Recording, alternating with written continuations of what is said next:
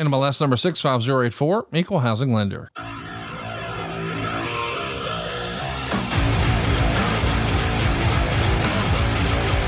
You hear some of my commercials and think to yourself, ah, that sounds too good to be true. That's probably malarkey.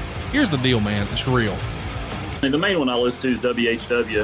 Um, I think Tony Schiavone's uh, hilarious. Uh, him and Conrad together are, uh, yeah, they're they're very enjoyable to listen to, going back and forth, and uh, it gets me through on my commute and everything. Listening to the podcast still going on. Uh, we actually uh, was approached by another company, and they took about three months and still wasn't completed yet. And I said, I told my wife, I was like, listen, we've got to do something different. You know, well, let's reach back out to Conrad and Thompson. Let's look out to First Family Mortgage, see what uh, what they can do for us. So I called Diane. Uh, I had previously talked to her, told her what was going on. She was great. She uh, took down, you know, all the information we had, uh, and then started the process. And you know, I told the other company to hit the bricks and uh, um, went with you guys. So uh, it's it's been a journey, but uh, it was a, it was a great experience with her. She did a great job. We were able to get the new appraisal in here, and actually it worked out for the best. I mean, my house ended up appraising for about thirty thousand more than it originally had. Um, so, you know, for me, that's great. Um, I was able to do my loan with you guys and still have about fifty thousand dollars more equity in my house than what I owe. You can tell they really enjoy what they're doing, and they're really passionate about it. And so, for me to, to be able to go through a family and do this, I know it's you know they're making a ton of money and they're they're doing great. But it's uh, it's just nice to see you know a family kind of doing their business, and if I can contribute to that, I would you know would really want to. If you've got credit card debt, you've got any type of debt over your head that you need to take care of, you want to look at refinancing your house. You want to look at buying a new house. There's no better company than Save with Conrad. Go to the website, fill out the form. They'll get back to you really fast, and they're going to make things so much easier for you in your life. We're routinely helping wrestling fans around the country, just like you, save tens of thousands of dollars. How much can you save? Find out right now for free at SaveWithConrad.com. Give the ultimate gift to the wrestling fan in your life this holiday season. You've asked for it, and I can't believe this is real, but now you can give the gift of ad free shows. Head over to adfreegift.com now to purchase an ad free show subscription for a friend or loved one. Simply click on Gift a Subscription up at the top and choose a plan. Plug in their email address, and just like that, your gift is on its way to their inbox. In my opinion, you simply will not find a better value in wrestling this holiday season early ad free access to all seven of my podcasts plus video starting at just $9 a month. We've also got tons of exclusive bonus content on top of it for just 29 bucks. So what are you waiting for? Get over with that special someone in your life by giving the gift of ad-free shows. Visit adfreegift.com right now to get started. That's adfreegift.com. Your one-stop shop for the wrestling fan in your life this holiday season is adfreegift.com.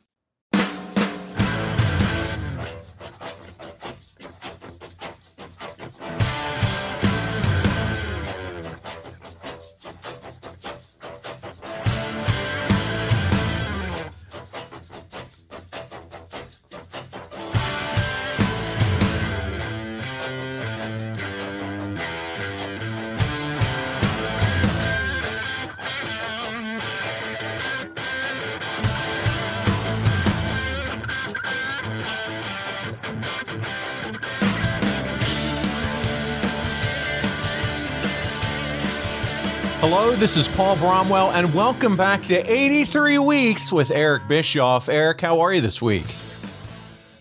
Ho, ho, ho, ho, ho. That's how I am, man. It's Christmas week. Get to spend time with family, all kinds of exciting stuff going on. Could not be better. It's Hope everybody's enjoying their, their holiday week. It's crazy to think that we're already here, already at the end of the year. Uh, I think you're about to spend some time at the Connor Addison, according to what we heard last week, right? Yeah, heading up uh, to spend New Year's Eve with the Thompson clan. And there's a lot of them. Because Yeah. when I say Cl- Thompson clan, I'm including not only immediate family, but friends who are just like family. So it should be a good time. Yeah, man, I'm sure everybody uh, listening's got their New Year's Eve plans in motion. It's going to be a lot of fun wrapping up the year. And uh, safe travels to you and Lori as you uh, enjoy time with the Thompsons and then head all the way back home. I heard last week you're doing it, you're driving, man, right? You guys are on the road, road tripping it.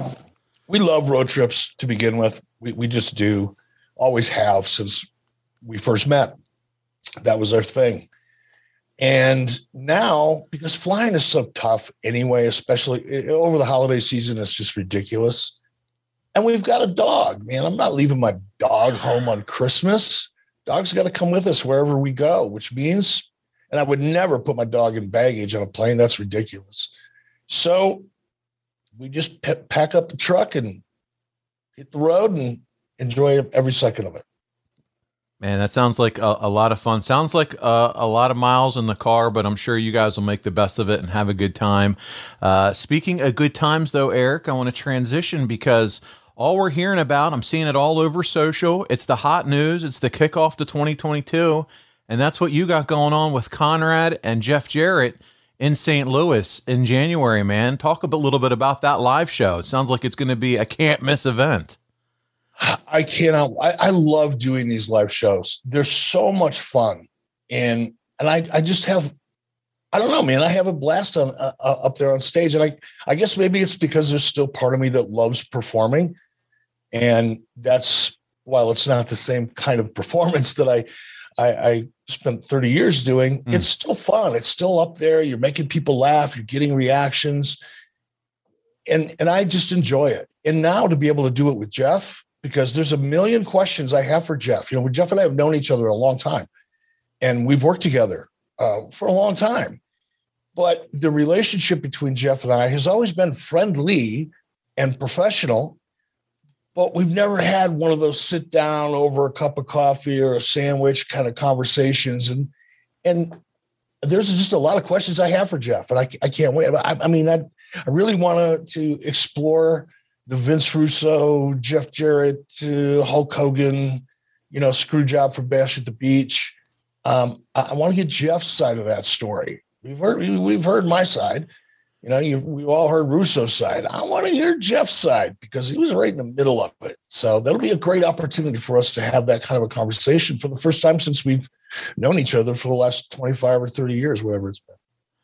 Man, absolutely. I got to see Jeff down at WrestleCade, and one of his first comments was, You know what, Paulie? I've really enjoyed doing some of the stuff we've done with Eric together on adfreeshows.com, some of the bonus stuff. And, uh, I said, Well, it sounds like you're going to get to continue doing that with the live show. It's January 29th. I'm telling you, you don't want to miss it. Make sure it's at the St. Louis South Broadway Athletic Club. It is the same day as Royal Rumble. Now, listen, it's 3 to 5 p.m., it's 2.4 miles away from the Royal Rumble venue. And that you can walk there when you're done. Yes. You can come to our show, have a great time. I don't know if they're going to be serving adult beverages there or not. I would imagine they are. But even if they're not, you know, you can come to the show, have a great time, get yourself in the mood, see a couple of legends, Hall of Famers, of WWE Hall of Famers. Come on now. I've never referred to myself as a WWE Hall of Famer. This is the first time. That's awesome. But yeah, you'll be able to get there and uh, and get yourself in the right mood for Royal Rumble, and then walk to the arena. You don't even have to mess around with parking. You can walk there. You can't beat it. You can't beat it. Doors open for VIP 2 p.m. And I'm telling you, VIP is the way to go. You get the the best seats, you get the special swag, pictures with the guys, autographs on whatever you want to bring. So if you have a belt, a picture, something that you'd like to bring along, bring it. They're going to sign it for you and all the stories that you can't hear on the podcast. And as Eric mentioned, all the things he wants to talk about, I'm sure Jeff will have some things up his sleeve as well. So again, it's ericandjefflive.com. And Eric, I don't know if you know this or not, all this Eric and Jeff ericandjefflive.com, but if you tried on, if you try it on the internet, Jer, uh, Jeff and ericlive.com actually works too. So what? I yes. Conrad. Bullshit. Ma- throwing a flag. Bullshit.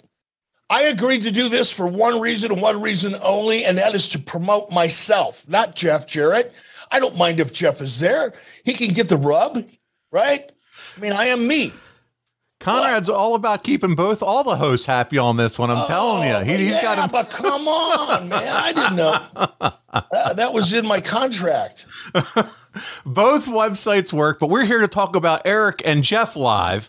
Uh, dot com. So make sure you check it out. It's a can't miss event and take care of your start your Royal Rumble weekend off right.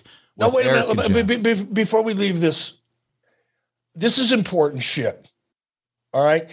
Because Jeff is on the show and clearly has some kind of an issue with the fact that it's the Eric and Jeff live show, not the Jeff and Eric show. But obviously that bothers Jeff to some degree, probably a large degree. So I have an opportunity here to talk to my fans here on the 83 weeks. And if you live in the St. Louis area within 100 miles, if you're listening to the, my voice anywhere in the on the planet and you're going to be at Royal Rumble, you need to come to ericandjefflive.com, wear some 83 week swag. So as we're up there on the stage, we can look out at the sea of humanity and determine which of those are there for Eric and who's there for Jeff. Get to it. I got time. It. Buy a shirt. Seriously, get an 83 week shirt. Boxofgimmicks.com. Wear it proudly. There you go. Boxofgimmicks.com. Get your 83 week swag and show them who really brought you to the party. It was Eric Bischoff because you're here listening to the show now. Man, it's good. I thought it was hilarious though because I'm listening to his show and it says, yeah, check us out, Jeff and Eric live.com. I'm like, oh, this is good. This is good stuff. So that is what that is. It's uh, bullshit. well, listen, we are here to wrap up 2021 this week, Jer- uh, Eric, and it has been a wild one for sure. You were inducted in the WWE Hall of Fame. We had a fun time looking back to the very beginning of the NWO. You and Conrad have talked outsiders. I was lucky enough to be a part of the message to Tony Khan shut up and wrestle. It's just been a tremendous year for the show, Eric. yeah, we've uh, we've gotten some attention, haven't we? Yeah. Lots of fun stuff going on, man. And uh, we're going to close it out in a big way talking about Bill Goldberg. Now, when this show officially drops on the main feed, it will be Monday, December 27th, and that's going to be Bill's 55th birthday. So, uh, happy birthday from Eric Bischoff in 83 weeks, Bill. Mazel tov. There you go. So let's jump right into it this week, Eric. As background at Starcade 1998, Goldberg's undefeated streak officially ended at 173 and 0 after 174 days as the champ. He loses to Kevin Nash after Scott Hall, disguised as a ringside security guard, made a run in and shocked Goldberg with a taser gun. So here we are. It's 1999. Actually, actually, Paul, I don't mean to correct you. Yeah. It was a cattle prod, I believe, wasn't it? Wasn't it like a long stick? It, it was, but it, it had that taser like effect, I guess. So yeah, yeah, yeah, but that's a cattle prod. They use those uh, cattle prods are used, as one would imagine, to help um, herd or move cattle, um, particularly when they're in feedlots. You know, where they put all the cattle in there and they want to fatten them up before they go to market, and that's where you use them because you're in close proximity to them and you can't get a dog in there. So yeah, use a big cattle prod, move them, move them doggies along. So so we shocked we shocked Goldberg out of the title, and uh, 99 begins. You have the finger poke of doom, which by the way, you guys covered back. I think it was your second episode. You can check it out in the archives. But we're going to dissect this all from Goldberg's point of view today, Eric. And the talk has always been that Nash and Hall manipulated Goldberg into the spot. Eric, do you see it that way from your chair? I don't know what that would mean. I mean, manipulated Goldberg into this spot and manipulated in what way? Do you know? Just in terms of once he he loses, now all of a sudden he's kind of on the outside. He's uh, Nash is the champion. You had the finger poke of doom, and now he's kind of found himself in a in a unique position. He's not at the top of the card necessarily as he once was, and and there's a lot of talk online that Nash and Hogan are the re- reasons behind that. Hmm, I don't think so. You know, I know I know Hulk was a very, very big supporter of Bill Goldberg. In fact, you know, it, it, was what it was. But one of the reasons I ultimately had such a difficult time with Goldberg um, was due in no small part to the fact that you know Hulk was in his ear and kind of guiding him, and I understand that. You know, Hulk knew that Goldberg was special Um, he also knew that Goldberg was inexperienced in the wrestling industry. He'd never been in it. He was still new, and and and unsure of himself in in some respects. Not when it came to physicality, obviously, he was very confident in himself. But the business of the wrestling business is a treacherous one, treacherous one. There's a lot of there's a lot of gamesmanship. There's a hmm. lot of maneuvering. Always has been that way, and all kind of took Bill, I would say, to a degree, under his wing, including getting Hulk the same attorney that Hulk had, Henry Holmes. And once Henry started managing Bill, or representing Bill, I should say, um, things got real tricky real fast.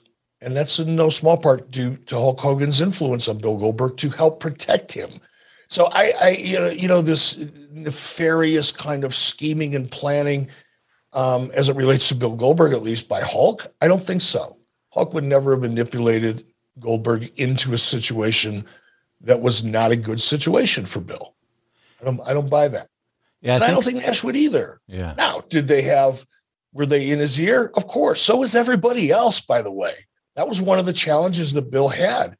Is you know, you look at Bill Goldberg's, you know, when did Bill Goldberg come into WCW? I don't even know. Do you know? It uh, 96. 96.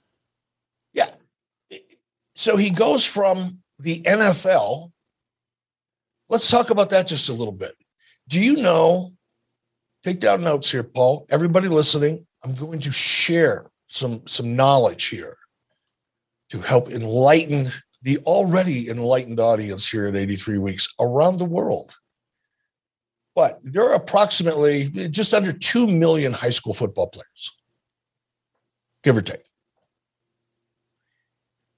Only about 6% of them end up making it to the NCAA to play in college. Of that 6% that made it to the NCAA and, and, and played college ball, only 1.5% less, 1.3%, in, in fact, of those players make it to the NFL. Think about that.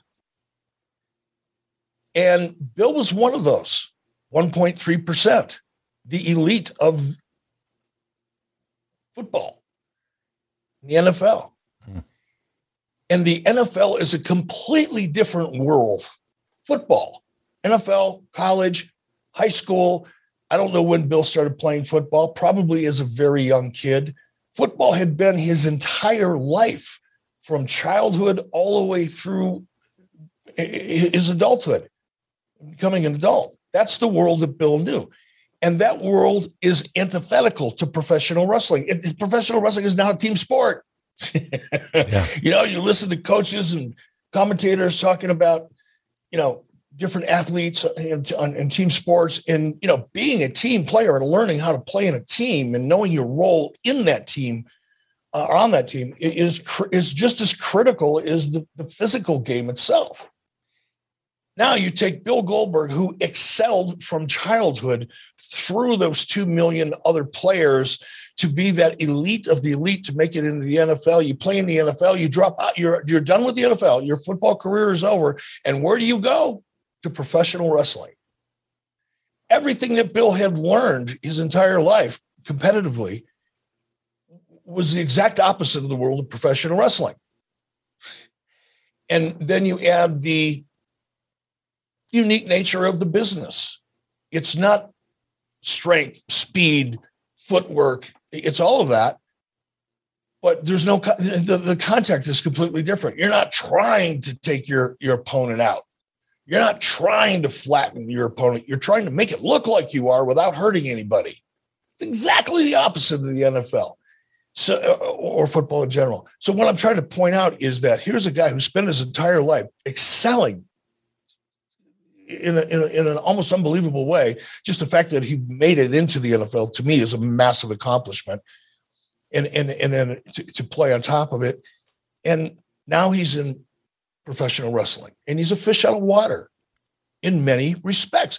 I don't know how much of a wrestling fan Bill really was as a kid growing up. I don't know how familiar he was, other than a passive awareness or knowledge of it now you throw him right into professional wrestling, which is weird in of itself to just go from that world to this world. That's an mm. adjustment. It takes a while to make that transition, right?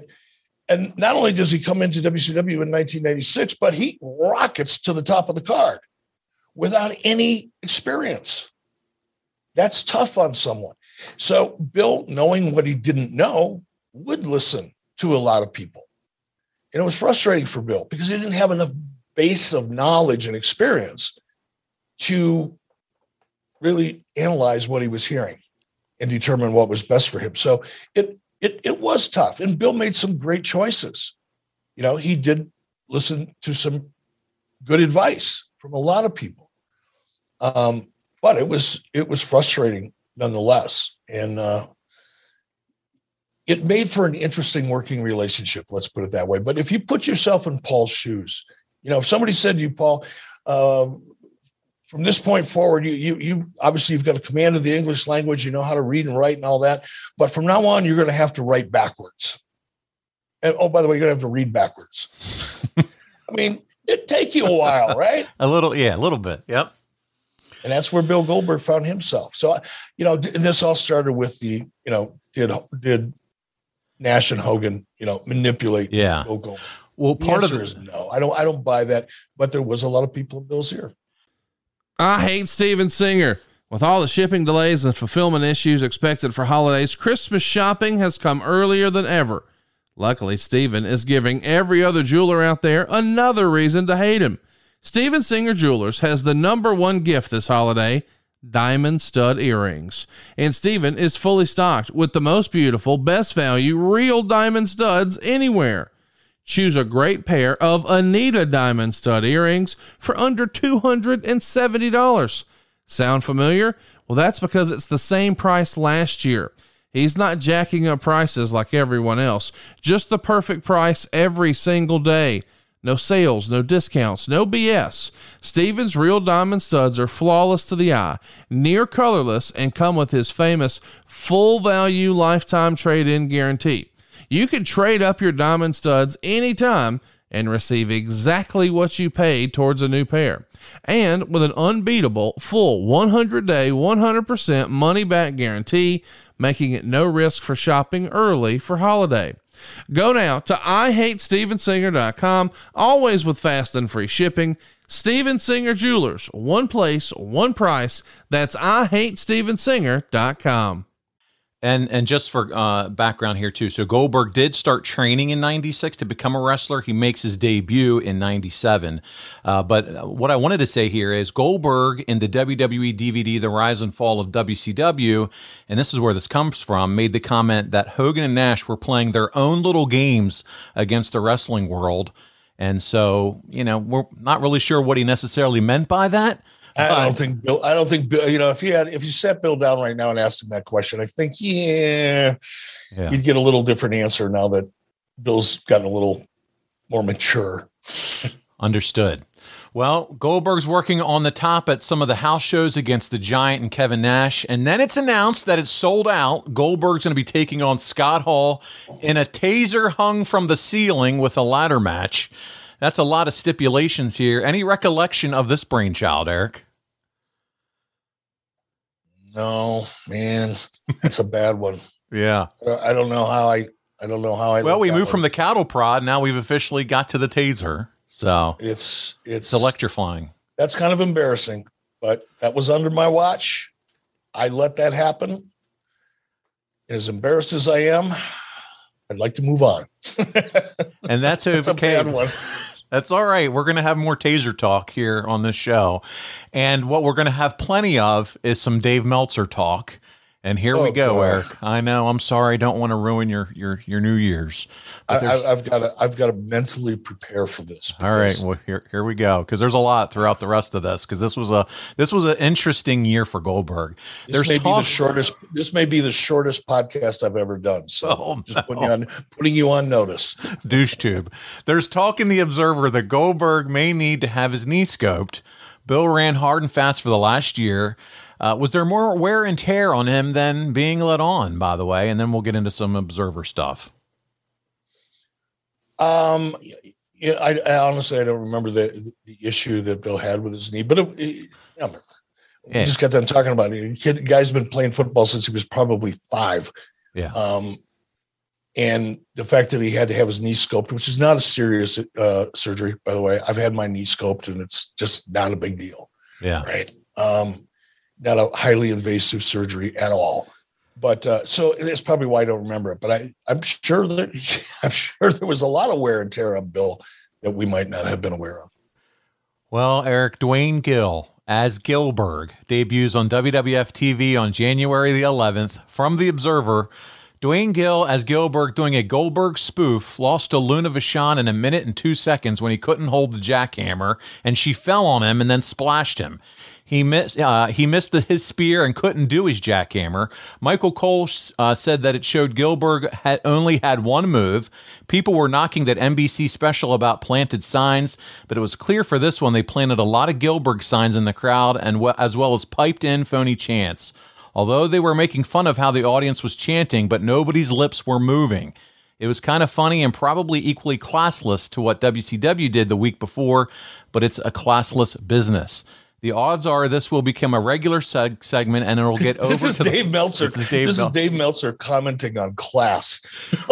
and it, it'll get over to the live audience at every spot, but it'll also wind up making Goldberg a bigger star than ever if they don't smarten up and cut it off quickly. Did you Ooh, ever? There he goes. He's using he's using inside wrestler talk. Smarten up because Dave is at the epicenter of the industry. You know.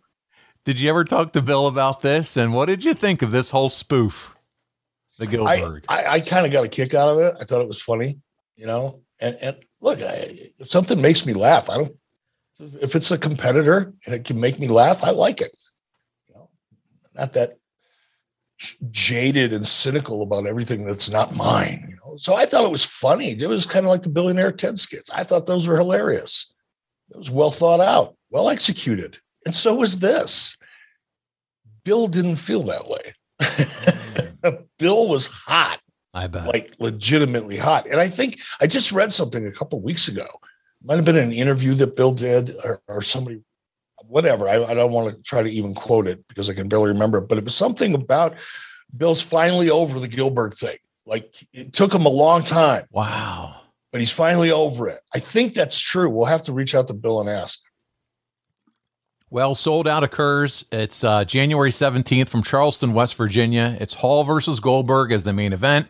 The show draws 10,833 with 10,255 paying. That's a $210,000, $740 uh, gate, so that's great. The Observer says Bill Goldberg beat Scott Hall in 17 minutes 41 seconds of a ladder match with a stun gun on the top. They did an angle before the first match where they went into Goldberg's dressing room and he was on the floor writhing in pain from an unseen attack. Goldberg came out wearing a big knee brace and limping badly. Most of the match saw Hall work over Goldberg's knee. Goldberg did a tremendous job selling the knee. Really, it was his best performance from a dramatic standpoint today, limping like a big monster with his head covered in blood, which, by the way, Dave was told it was the hard way. And uh, the fans knowing not to give up because he was going to make that big comeback. Goldberg was about to get the stun gun, but Disco Inferno knocked over the ladder and he caught his throat on the top rope. Hall got the stun gun, but Goldberg blocked him twice and gave him a side kick. The stun gun hits the floor, and Goldberg got it. Goldberg zapped Disco. Goldberg threw the stun gun in the air like a ref on a jump ball, and as Hall tried to catch it, Goldberg speared and jackhammered him. Goldberg then zapped him for the win. Then Bam Bam Bigelow runs in, but Goldberg brawled with him. This gave Hall a chance to get the stick, and he zapped both Goldberg and Bigelow and left them both laying. Aside from the post match, this was really well done. While it set up the three way on TV, Goldberg's mission, which is WCW's best chance this year for a hot program, is to go through the pack one by one until getting to Hogan. While there's time for someone losing to get his heat back after the match, this wasn't the time nor the place for that to happen because the big money is to use this match to build a bigger money program, not have this be the program. He gave it three and a half stars. The inclusion of Bam Bam here, Eric, uh, is interesting as he's uh, put on equal footing here with Goldberg and Hall. Do uh, what do you remember about all this? Not a lot, you know. This, and I, you know, I do want to uh, preface what I'm about to say because uh, you're, you're going to hear this a lot, I think, on this episode. right around this time is when there was so much madness going on within Turner Broadcasting. And that trickled down to everybody, not just WCW. It was it was tough. And it was about this time that I was tapping out of creative. And I think you'll we go back and look at the timeline. Kevin Nash tagged in um, in large part because I just didn't have the bandwidth any longer to fight the fight I was fighting behind the scenes in the office with Turner Broadcasting and, and trying to do damage control there and you know focus the way I needed to on creative. So when you hear me say, God, I don't remember the details of that, it's not because I've got a bad memory or sure. because I don't want to admit something uh, or take responsibility for something. You know, all of WCW was my responsibility at this point but there were a lot of things that were going on creatively that were much different than they were in 98 because of the directions I was being pulled in, basically, or pushed into. Frankly. And by the so way, I don't Eric, remember. I, I, yeah. I, don't remember the the reasoning why Bam Bam. You know, as you were laying that out to me, I could visualize it. You know, a lot of times when somebody reads, you know, the action in a match, uh, and it's sometimes hard to really visualize, right? This one, especially the finish where Goldberg threw the caliprata or whatever the hell it was, I that's a, that's a pretty cute move, man. I like that. Mm-hmm. That's a very different, unique um, element of the finish. So I, I liked all of that. But Bam Bam, I I don't know, man. It didn't make sense to me. Uh, it doesn't make sense to me now as you're listening. Now maybe there was something else going on, and there was a path for Bam Bam you know, storyline wise that I just don't remember because I wasn't involved in it directly. But if there wasn't, it just seems really odd. Like you said, it's a square peg in a round hole. Today's episode is brought to you by Geico. Do you own or rent your home? Sure, you do. And I bet it can be hard work. But you know what's easy? Bundling policies with Geico. Geico makes it easy to bundle your homeowner's insurance or renter's insurance along with your auto policy. It's a good thing, too, because you already have so much to do around the house. Go to geico.com, get a quote, and see how much you could save. It's Geico easy. Visit geico.com today. That's geico.com. And we thank them for sponsoring today's podcast. Well, to your point, Eric, September, which we're going to get to as we go throughout this year, this is when you say, I'm going fishing. Well, I, you know, I said I was going fishing after I got fired. Right. a little bit different.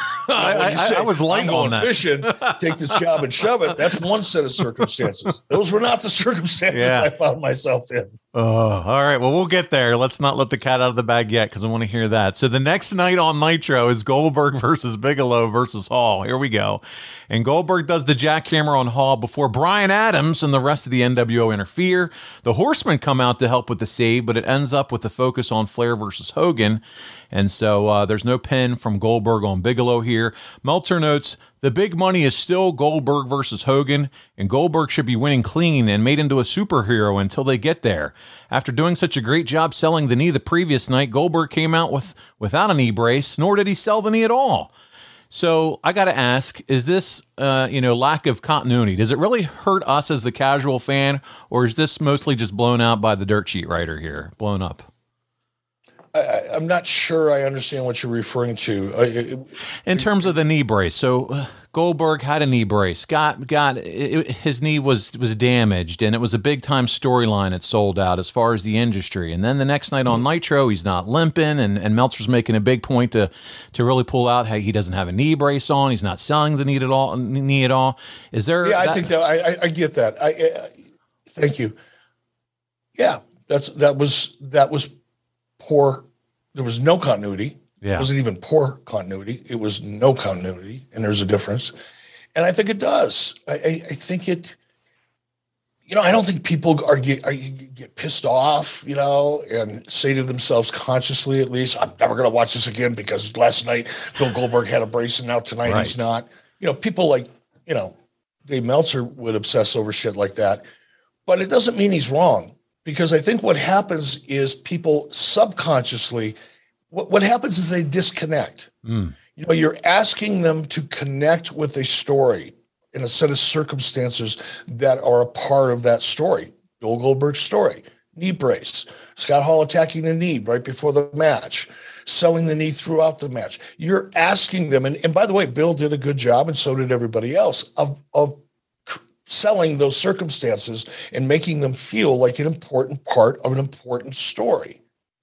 And then when you turn to the page and that important part of an important story no longer exists, it kind of you disconnect. You just ugh, you you know, yeah. and the disconnection of of the audience is what leads to attrition and audiences, you know, taking a walk and not coming back.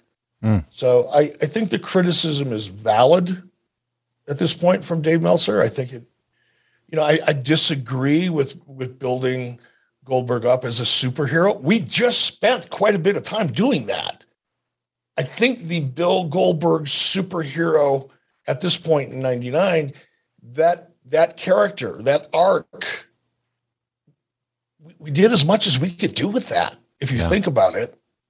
You know, and to go right back to it again, I don't think that would have been successful. You know, you I said this about Brock Lesnar when Brock returned back to WWE the same time. Somebody asked me, How do you feel about Brock coming back?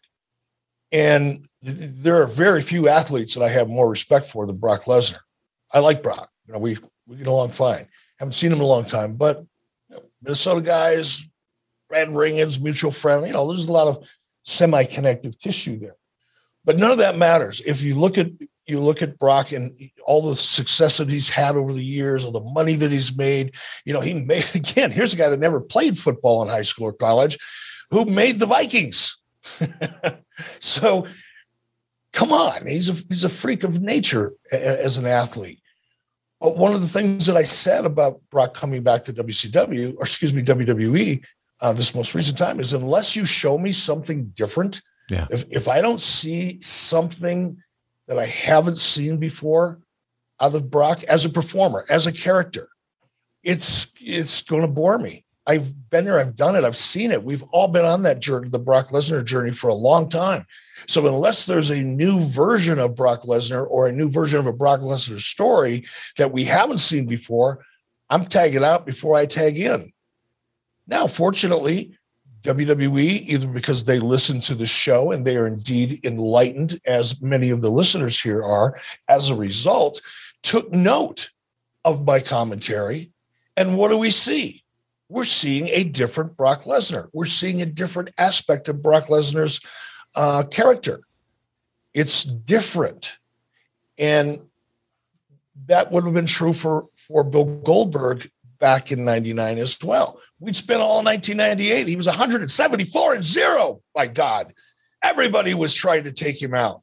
How much more of a superhero can one build at that point? And just to go back to that same story again, I don't think so, Dave.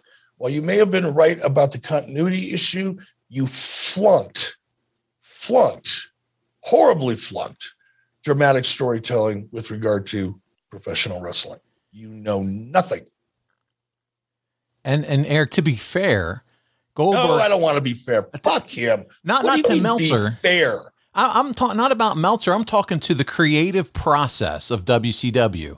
You think about a guy coming off that kind of undefeated streak. There is no blueprint. There is no creative blueprint written for a wrestler coming off an undefeated streak to then what are the next steps of how we handle this character then going forward to keep him uh, towards the top of the business or as red hot with him now taking losses every once in a while. How do you execute well, on that creatively? There's no yeah, blueprint. It, I think. Are you asking me what the blueprint? Yeah, is? I mean, or or you know, you were kind of operating blindly, trying to figure that out. Correct? WCW. Well, I mean, blindly is a good word. Um, there were random approach. Everybody had an opinion, of course, including Bill. Um, look, if I had to do it all over again, um, before I before I tell you what I might like to think I would do, you know, knowing now what I didn't know then, uh, you also have to remember that Bill didn't have a lot of repertoire, mm. right? Yeah, because Bill was so green, and because of the storyline that he just went through, the 174 and 0 storyline, and a lot of those matches were very very similar right? Different Yeah. opponents, but finish everything. Spear, jackhammer, pin. Yeah. Yeah. So Bill didn't have the skill set necessarily to go out there and have a match with a much different story, right? Bill was, although he did a great job of selling here, as Dave pointed out, um, selling an injury like that and and selling within the body of a match in in different ways all the time. Uh, selling was something Bill was was working on but Bill didn't have, you know, a, a Bret Hart like uh, skill set Sure. or Chris Jericho skill set or an Eddie Guerrero skill set or a Ric Flair skill set. He didn't have that. So he was very limited. And when you when you have somebody that's as over as Bill was, but a very, very limited skill set, but now you've got to tell a different story. Because as we just talked about, you can't keep going back to the same story what do you do with that? And that's one of the things that I remember trying to figure out. Now, all that being said, you know, if you look at some of the look at Marvel, right? When you talk about characters, right, in in in fiction, does anybody do it better than Marvel? I I don't know.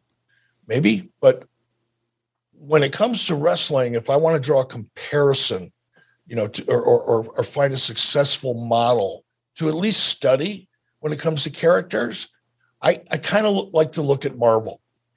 And one of the things that you'll find, I think, in most Mar- Marvel characters, whether it's in a comic book or a movie, is there's an inner struggle with the talent, with the star. I'm sorry, talent, talking about Marvel characters like they're wrestlers. But the, a, a hero character in a Marvel story has some internal struggles that they're trying to overcome. They have flaws Mm. that they need to overcome in order to overcome the challenge that's central to their story.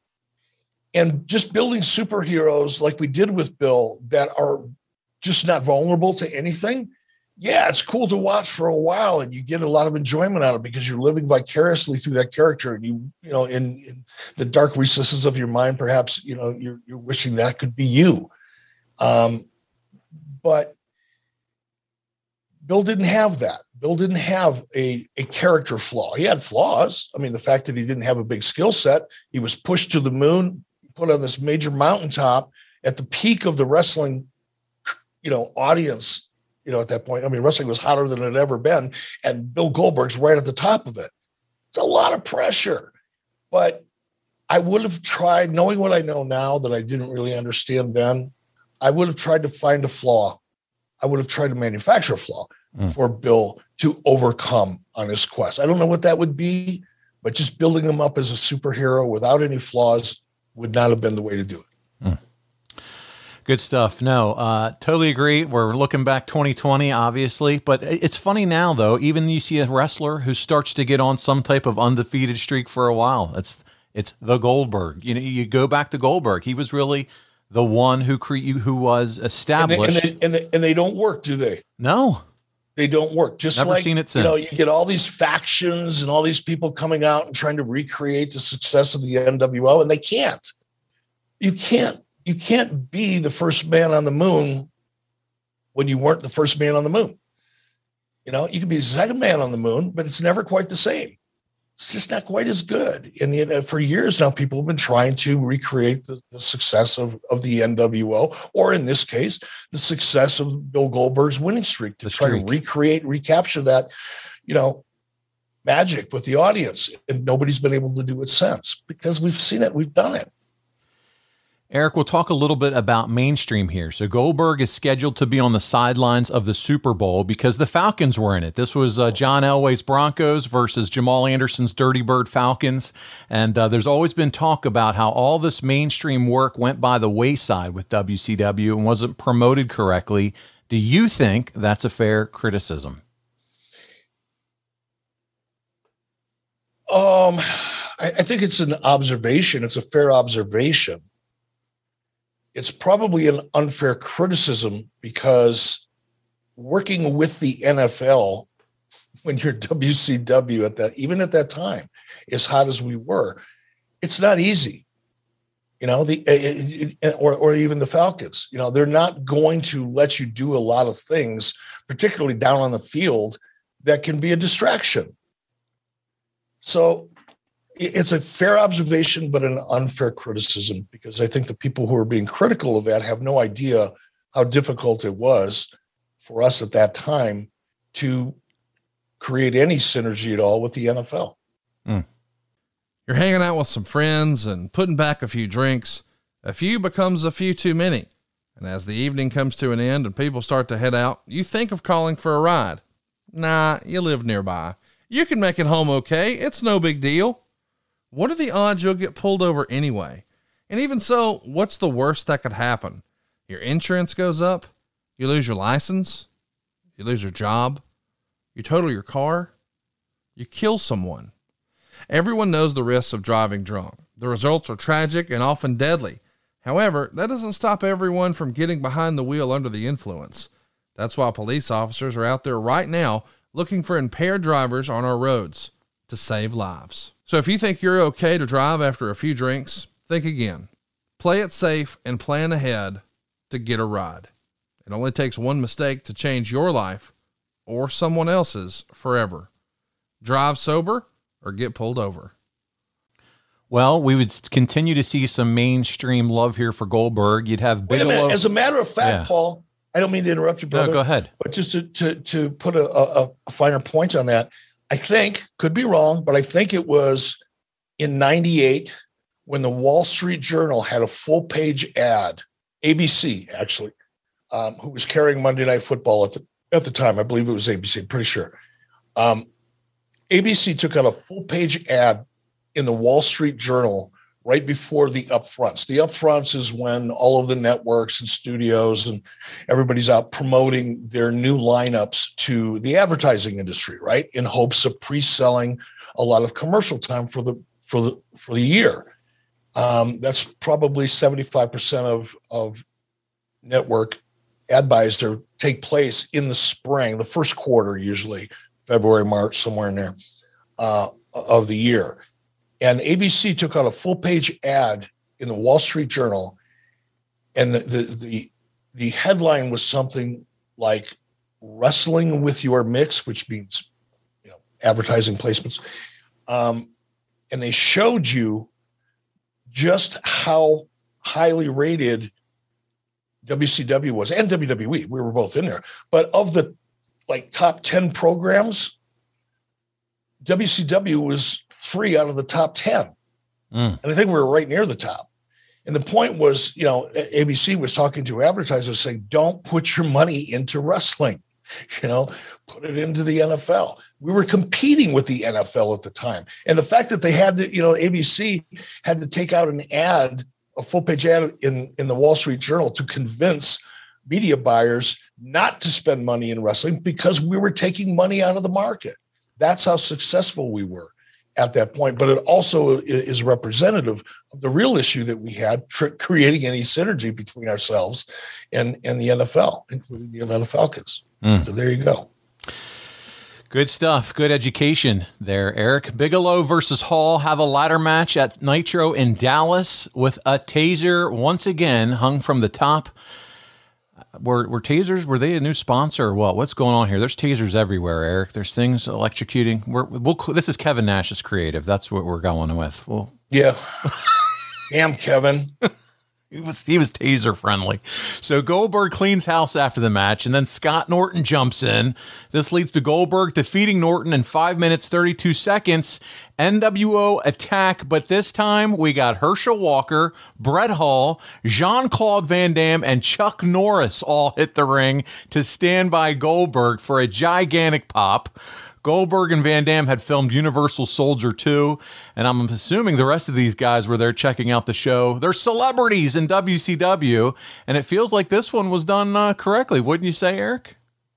Yeah, and uh, Chuck Norris was uh, a client of Henry Holmes, ah. who represented Bill Goldberg. So that's how that's how Chuck Norris ended up in that mix.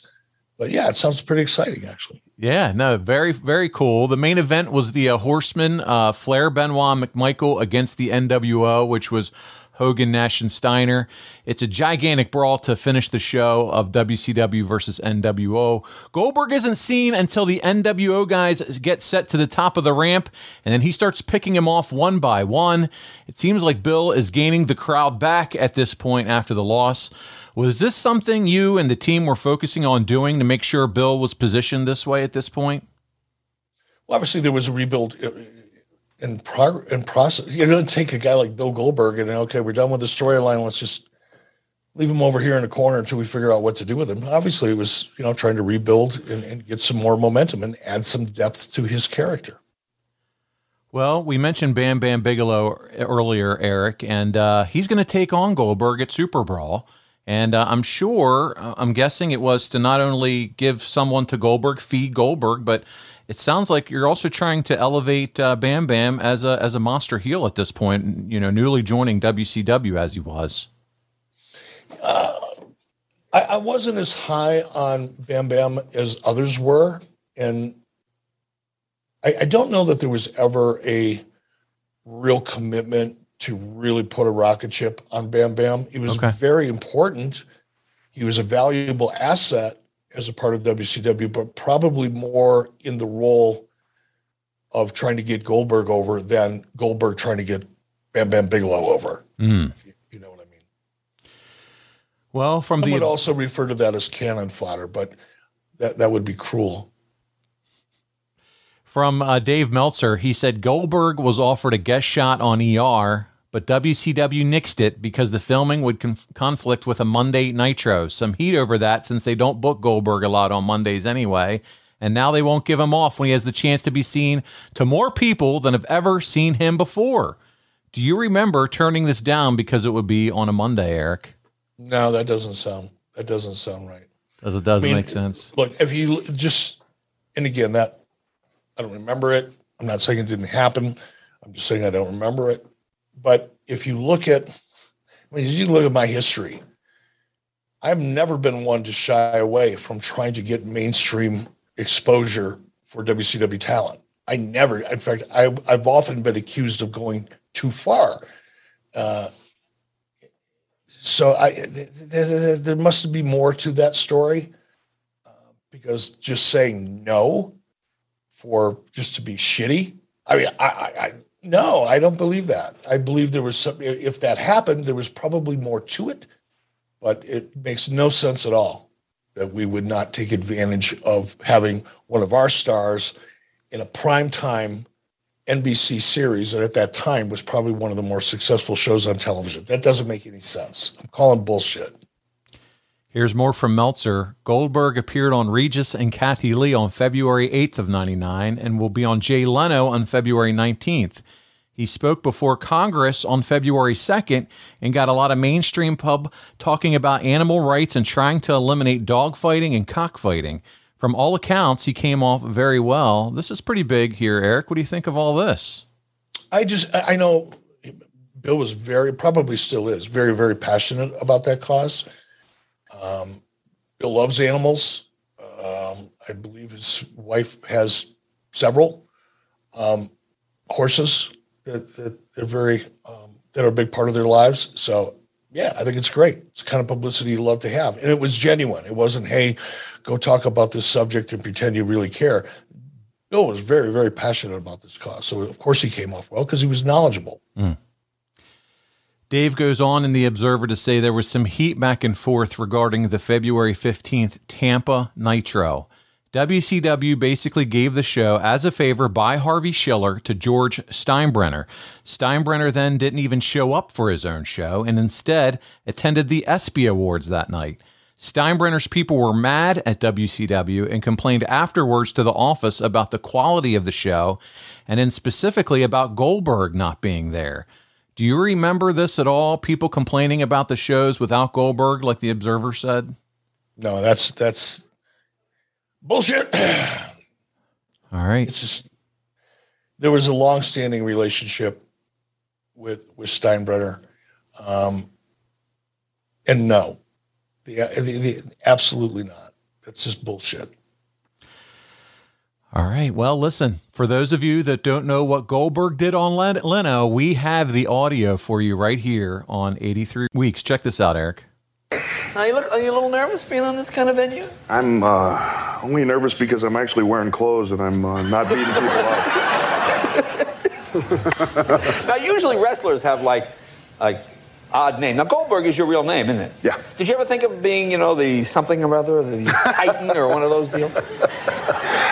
Well, you know, my name originally was the Assassin, but I changed it to something more menacing like Goldberg. Goldberg, you know, like, well, Goldberg is disarming. You know, maybe they expect the accountant, you know, or something like that.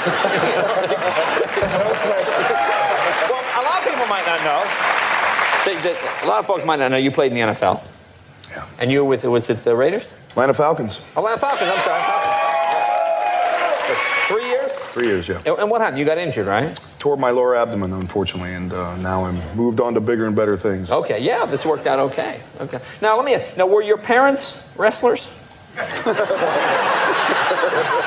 They were the famous Jewish tag team from the Midwest. the Jewish tag, of course, the Jewish tag team in the Midwest. So what did your folks do? Actually, my uh, you like that, didn't you? Actually, my uh, uh, mother was a concert violinist, and my father was a gynecologist. So go Well, they must. So I guess your career choice was a natural, really. Yeah, yeah. They were they really liked it when I cho- when I chose uh, being a wrestler too. The first thing that my dad did was hang the phone up on me. So, Did he really? yeah. No, really? Now he's my biggest fan. You know? now, do they come? Do they come? That's my boy. Yeah, they come to as many events as Eric Bischoff and the rest of WCW will allow because they try to come to all of them. That's great. That's like the movie The Jazz Singer. You know, it's the same deal. Great. I mean, how did I'm you trying decide? to break that stereotype. No, no, but how did you decide to do this? How did you, what made you sort of, where did the transition come from? My accountant told me I had to get off my butt and start doing something. um, it was kind of, I, I don't want to say it's a natural progression, but, Yeah. uh, you know, being the NFL, uh, you always have that locker room thing going. Right. You do get paid a fairly decent amount of money. Oh, yeah, it's great. and uh, the dough. physical competition, you know, Yeah. and uh, I thought it was a natural progression for And me. you know, So- you guys are great. When I did the wrestling thing with you guys in Sturgis, you know, the one thing I liked was all the wrestlers took time to talk to all the kids. Nobody ever used any bad language. I mean, there's a lot of grunting and bodies, but I mean, you know, I mean, they were very nice. I mean, you guys were great with the youngsters because a lot of athletes won't sign things and won't do things. And I thought that was great. You guys are out there. Each kid got a little something, you know, a, a choke or a hit in the head or something. But you know, you, you know. I, I speared a couple kids on the way into the yeah, ring. but the kids love that. You know what? The, the main reason why I do what I do is for the kids. You know, it's it's uh, great entertainment for them, and I would uh, I drop everything to give an autograph to a kid. You know, Yeah. I, I do these two-hour autograph sessions and end up staying for three and a half and four just to make sure that everybody's got Now, everything. I want to ask you something. Now, this Steve Austin guy, Who's that? I keep hearing that Goldberg's a wimp and Goldberg's scared of him. And, uh, you know, I know you're a friend. I, I, I don't want to bring this I guess this gives me an opportunity to uh, throw a challenge out there. You're going to throw a challenge right here tonight? Yeah, you know, there've been there've been. Uh,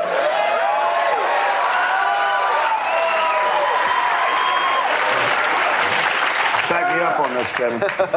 I've been in high school before. You go. there you go. Um, ever since I started, everybody always called me a ripoff of Steve Austin. Well, you guys know, and I know, there's only one Goldberg. That's right. And I don't know what he's thinking, or if he's, or if he's even thinking, but uh, I'll throw a hundred grand of my money, Austin, anytime, any place. We can even do it in the back alley of the NBC. Right here at NBC. We'll, we'll set it up right here at the Tonight Show. 100 grand. In fact, you know, in fact, you know something? How about Calista becomes the ring girl? I think it's a hell of a deal. So you, it's a hundred thousand, a hundred thousand. You got to do the a hundred grand. Austin, you get me right here on the Tonight Show. Goldberg taking you down for one hundred grand. Did I do it right? I didn't go to that acting school. There you go. There you go. Goldberg. Good job, buddy. All right, Conrad, let's hit pause one more time because we want to welcome yet another partner, a new partner here at 83 Weeks. We're talking about Trade Coffee. Now, not a surprise to anybody, I am probably considered a coffee snob. I am very, very particular about the coffee I drink, and I should be because I drink a boatload of coffee. It's probably one of the reasons I have as much fun doing this show is I do, because I come fully powered with my favorite coffee. But one of the things I like about trade coffee, well, I'm going to tell you a whole lot more, but the vast selection of ultra high quality product from craft roasters around the U.S. delivered straight to my door. Trade's goal is to make every cup of coffee your best ever. Now, the journey to your perfect cup, it starts with taking their coffee quiz. For example, you use a French press, maybe an automatic drip. Perhaps you're a cold brew person. Doesn't matter, no problem. Your answers will allow Trade to pair you with the perfect coffee that will fit your taste.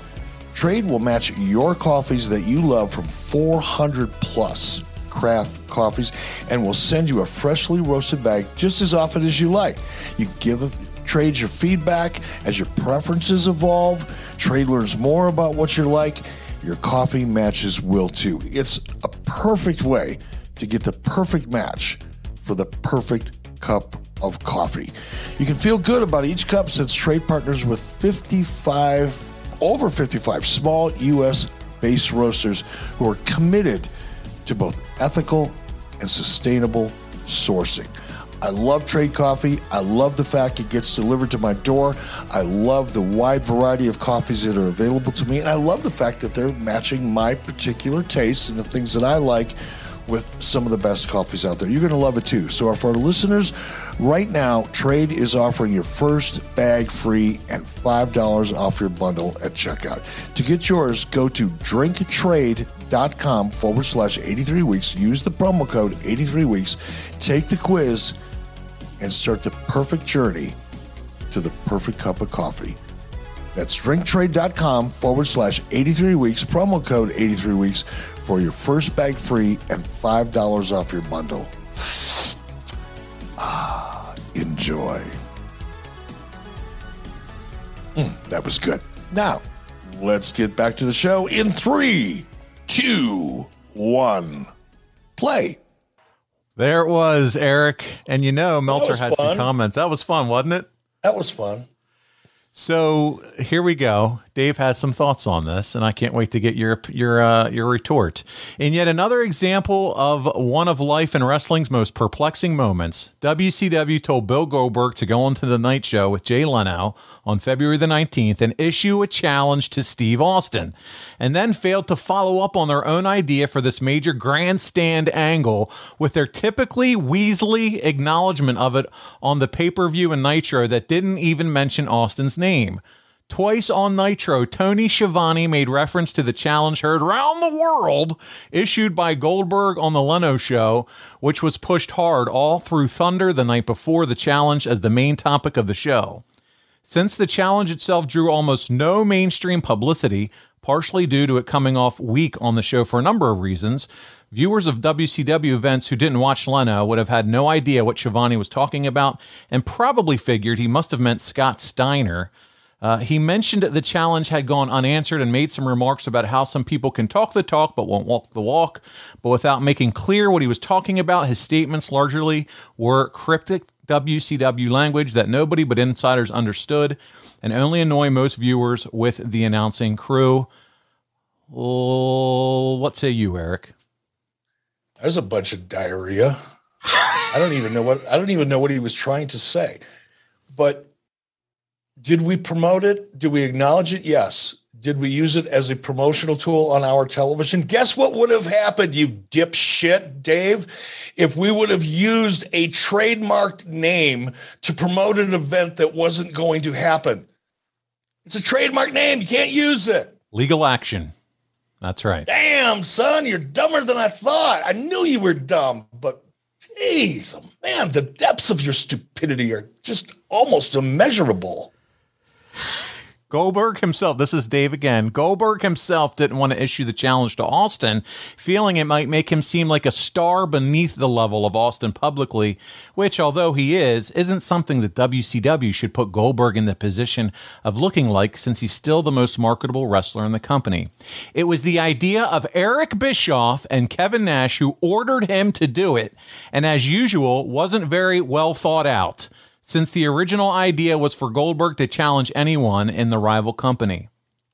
Thinking through possible scenarios for that could be dis- uh, disastrous to WCW from a PR standpoint. Instead, the decision was made to challenge Austin specifically Goldberg was told to say he was putting up $100,000 of his own money for a winner take all match for charity, and if he won, his winnings would go to the Society for the Prevention of Cruelty to Animals or another animal rights type of organization that Goldberg legitimately devotes a lot of time to, as you said, Eric.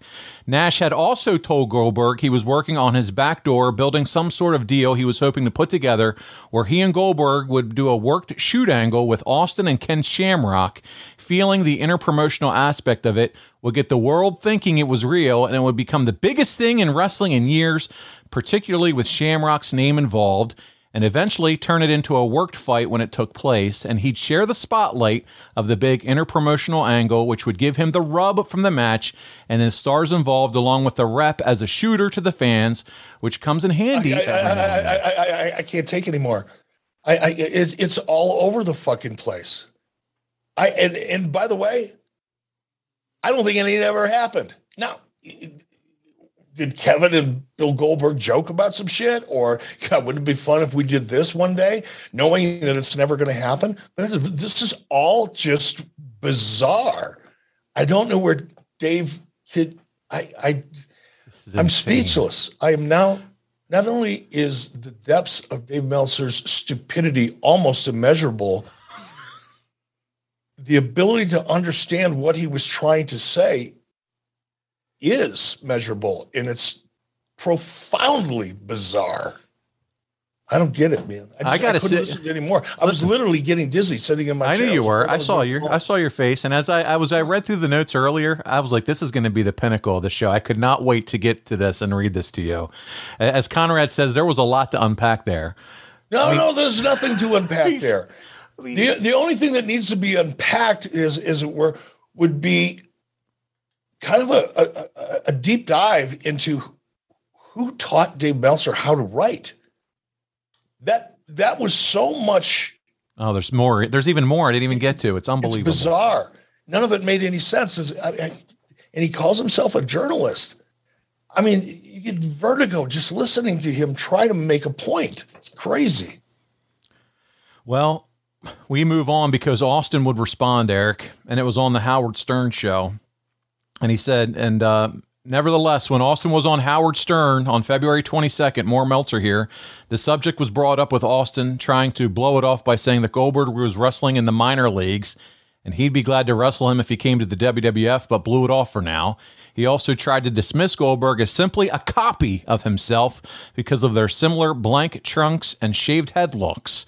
That response was risky as well, as any casual fan would hear that statement, being Goldberg is one of the three biggest stars in the business today, would see it as backing down, which is not exactly what his character's popularity was built on.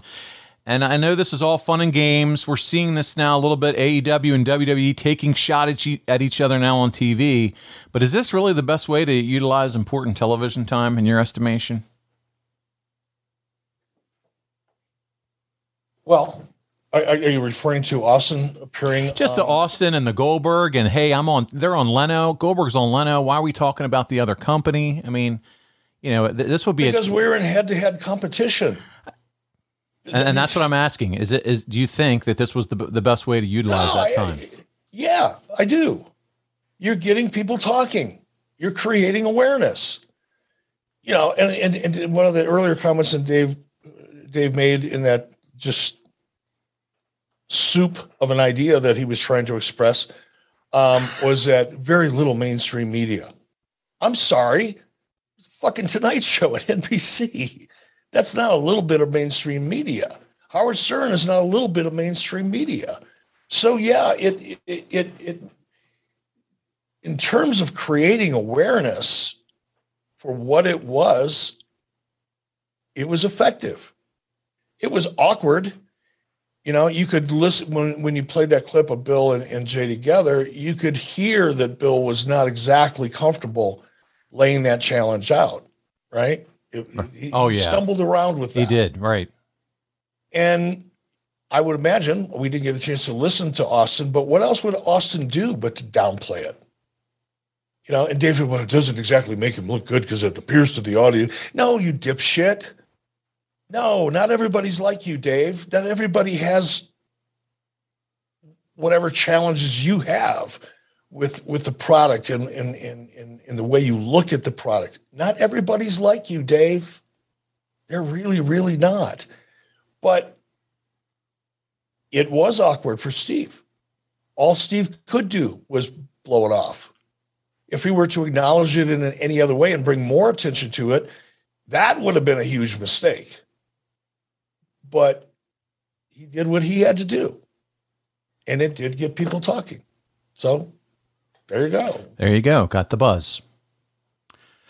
Well, Eric, we finally landed Super Brawl. It's Goldberg. It's Bigelow. It's uh, second from the top under Hogan and Flair, and a little bit from Meltzer here. I, I knew that you were just going to love this. Just don't even say his name. Just from this point forward, please just say it was reported. Uh, got you it. Don't have to put this idiot over. I don't want to encourage anybody to to end up ser- searching for Dave Meltzer and finding his tripe. So yeah, just it's been reported. It was reported. Whatever. Just don't say his name again. It's starting to make me sick. Understood. It was reported that Bill Goldberg pinned Bam Bam Bigelow in 11 minutes and 39 seconds. As of one week ago, this was booked to be a quickie. Bigelow came out to no ring music, so he appeared to be even deader than he actually is. This was the deadest Goldberg match since his infamous TV match with Steven Regal. It went too long, and while Goldberg sold his leg well, the match made him just another wrestler, and he can't get over as anything special in the role. The awkwardness is talking about the Tonight Show appearance by the announcers didn't help. All in all, this was a major step backwards for him, even though he was protected and won clean. There was a cool spot where Goldberg went for the spear and Bigelow jumped out of the ring to avoid it. When he got back in, he got speared twice and pinned after a jackhammer. Goldberg nearly lost him on the finish. It got uh, half of a star. Too long? Did they just not click? Shouldn't Goldberg just be running over dudes right now instead of going 50 No, we, we, we've seen it. We just got them talking about that. No, no, no, no, no, no. And this was an attempt to try to get more depth into Bill's ability to tell stories inside of the ring, mm-hmm. which is why you could argue that it was a bad match, and I would probably agree with it. You could argue that it wasn't exciting to watch, and I would probably agree with it. But at some point, the guy's got to learn how to have a match that's different than just going out and spearing somebody and jackhammering him and walking home after four minutes. Come on. You can't tell that story over and over and over again and expect right. it to work. That's right. We need to find that flaw, find that different kind of storytelling for him, as you said earlier. We're he moving on. to be Bret Hart, you know. Yeah. He, he didn't need. He needed, didn't need to be a Ric Flair, but you need to be able to go out and tell a story in the ring that's a little bit different than the 174 you've been telling for the last two years. Need to have some kind of dimension. I mean, God, right? So we're moving on to Nitro in Worcester, Massachusetts. It's the big match. Worcester? yeah, I can I can say it. I said Worcester sauce. I think I was talking steak sauce. The first time Ric Flair versus Goldberg is to take place one on one. I like got you there. I love Worcester. it's beautiful in the fall. All the trees all around Worcester, yeah. turning colors. oh man, I had a mouthful there. So it's Flair and Goldberg there. That place. I'm not even saying it. And they're taking it's one on one. It has no build. It's pointed out, or should I say, it's reported that the building failed to sell out and came up 1,800 short and the attendance was under 10,000. And when was the last time Nitro couldn't fill a building like that in in in, Worcester? If you had booked and promoted it's Flair, Worcester. I know, I know. I'm just having fun. If okay. you had booked and promoted Flair versus Goldberg last week for this show, do you think it could have sold out? If there was some promotion, some build up, something, do you think yeah. you could have sold it out? I, I don't know. You know, the the, the mm. wheels were falling off of WCW by this point. The wheels were falling off of Nitro. The wheels were falling off of Turner. I mean, things things were getting ugly across yeah. the company, corporately, and certainly within WCW. So I don't know that anything. I don't know that it would have mattered. Like, could could if the question is, could Ric Flair and Bill Goldberg sell out in 1999? Of course they could with a good story. But there were not very many good stories in 1999. We all know that. Yeah. And I've tried to articulate why. But I don't think it had anything to do with Bill or Ric. I think it had to do with there was no real story there. And there was not very good creative. You ever pull back into your driveway after a trip to the grocery store only to realize you forgot that one key ingredient for dinner? Well, now you have options. Get the groceries you need or a backup meal from your favorite local restaurant delivered with DoorDash. Get what you want to eat right now and right to your door with DoorDash. Along with the restaurants you love, you can now get your groceries and other essential items delivered with DoorDash. Get your drinks, your snacks, and other household items in under an hour. Maybe you're craving some late night ice cream. Maybe you forgot that one special thing for dinner. Or maybe you just need to stock up for the week. With DoorDash, you get everything in one app. With over 300,000 partners, you can support your neighborhood go tos or choose from your favorite national restaurants like Popeyes or Chipotle or even the Cheesecake Factory. Ordering is easy, and your items can be left safely outside your door when you choose contactless delivery drop off. For a limited time, our listeners can get 25% off and zero delivery fees on their first order of $15 or more when you download the DoorDash app and enter the promo code WEEKS. That's 25% off, up to a $10 value, and zero delivery fees on your first order when you download the DoorDash app in the App Store and enter the code WEEKS. Don't forget, that code is WEEKS for 25% off your first order with DoorDash. Subject to change, terms apply. Feeling frustrated after getting rejected for a credit card or a personal loan? It happens way too often. That's why Credit Karma is changing the way people find and apply for cards and loans. Whether you're refinancing credit card debt or paying for an upcoming expense, Credit Karma uses your credit data to show you fresh personal loan offers that are personalized for you.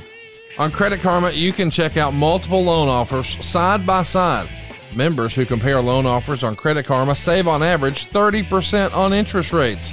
It's completely free and easy to sign up for a Credit Karma account with no effect on your credit score making it simple to search for the right personal loan for you. Credit Karma will even show you your approval odds so you can choose offers that you're more likely to get approved for and apply with more confidence. And once you have a loan, Credit Karma can help you track your progress as you pay off your debt and even let you know if you can refinance and save. Credit Karma. Apply with more confidence today. Ready to apply? Head over to creditkarma.com forward slash loan offers to see personalized loan offers with your approval odds right now.